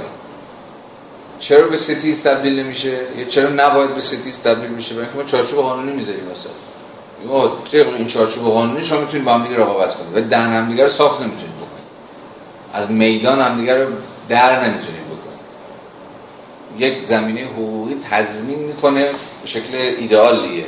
حالا مارکسیست‌ها نشون میدن اون چارچوب حقوقی ما کلکی بیشتر نیست، برای اینکه چون کارفرما هر بلایی بخوام مثلا سر کارگران خودشون میتونن بیارن و حالا توضیحات خاص، توضیحاتی که خودشون میدن کمتر بیشتر جریانش هستیم. پس اینکه چرا نمیگن همکاری میگن رقابت، به این دلیل که اساسا جامعه رو قلمرو سلف اینترست های معارض میبینن، اما اینکه در مقام هستی شناسی اجتماعی شون اساساً شما نمیتونید جامعه داشته باشید که همه افراد با همدیگه یک اینترست رو پیگیری کنن. میتونید گروه های داشته باشید به حسب مورد، گروه های دوستی، گروه های همکاری، گروه های صنفی، منافعتون مشترک با همدیگه جمع بشید، گدرینگ میکنید، سعی میکنید مطالبه خودتون رو، خواست خودتون رو پیش ببرید، از خلال چانه زنی، از خلال رای زنی، از خلال هر چیزی که شما فکرشون میکنید، از خلال انتخابات. ولی بازم باید حواست باشه که در مقام اون گروهی هم که با هم دیگه مشترک المنافع شدید با گروه‌های دیگه‌ای که منافعتون با هم دیگه در تعارضه، در یه جور رقابت و کشمکش و بالا و پایین و اینجور چیزا. با توجه به اینکه خودش مدرس فلسفه اخلاقه، این هستی شناسی اجتماعی که بر اساس رقابته، اینا ماستاب چی است؟ کجا میاد؟ خب این سوال خیلی جدیه و سوالیه که مثلا من میتونم خیلی خوب داستانش مفصله، من میتونم یک کتاب خیلی خوب در این زمینه پیشنهاد کنم، کتاب اخلاق و سیاست آمارتیا سن. آمارتیا سن خب کسیه که میدونید لیبراله، اما لیبرال چپ و به شدت هم با نو لیبرال ها در تعارض دیگه. از این کتاب اخلاق و سیاست رو نوشت تو نشون بده، همین حرفی که شما زدی رو دقیقاً نشون بده که تو اون ریشه‌های لیبرالیسم کلاسیک که میشه خودم آدم اسمیت خیلی دغدغه اخلاقی دارن، برخلاف نولیبرال ها که کلاً اقتصاد رو میخوان از هر شکلی از دغدغه و انگیزه اخلاقی تویی کنن، فقط و تنها فقط چی ببینن؟ یه منطق ناب بیشینه سازی سود و فلان اینا. ولی کسی مثل آمارتیا سن میخواد لیبرالیسم دوباره اتقام برگردن به خواستگاه کلاسیکش، یعنی آدم اسمیت نشون بده که تو لیبرالیسم کلاسیک یه دغدغه اخلاقی هنوز هست، اسمیت هنوز دغدغه اخلاقی داره. حتی اونجایی هم که این فرازی که خوندیم، حتی اینجا در نهایت یک دغدغه اخلاقی داره. افراد از خلال خیشتن دوستی خودشون، یعنی پیگیری منافع شخصی خودشون، منافع تو رو، یعنی منافع همدیگر رو تامین میکنن، یعنی همدیگر رو سرویس نمیکنن. نولیبرالیسم برای رقابت رو تا منتهای خودش پیش میبره دیگه. این رقابت مستلزم این شد که من دوش تو سوارشم باید این کار بکنم، من اصلا عقل اقتصادی اختصاصش همینه.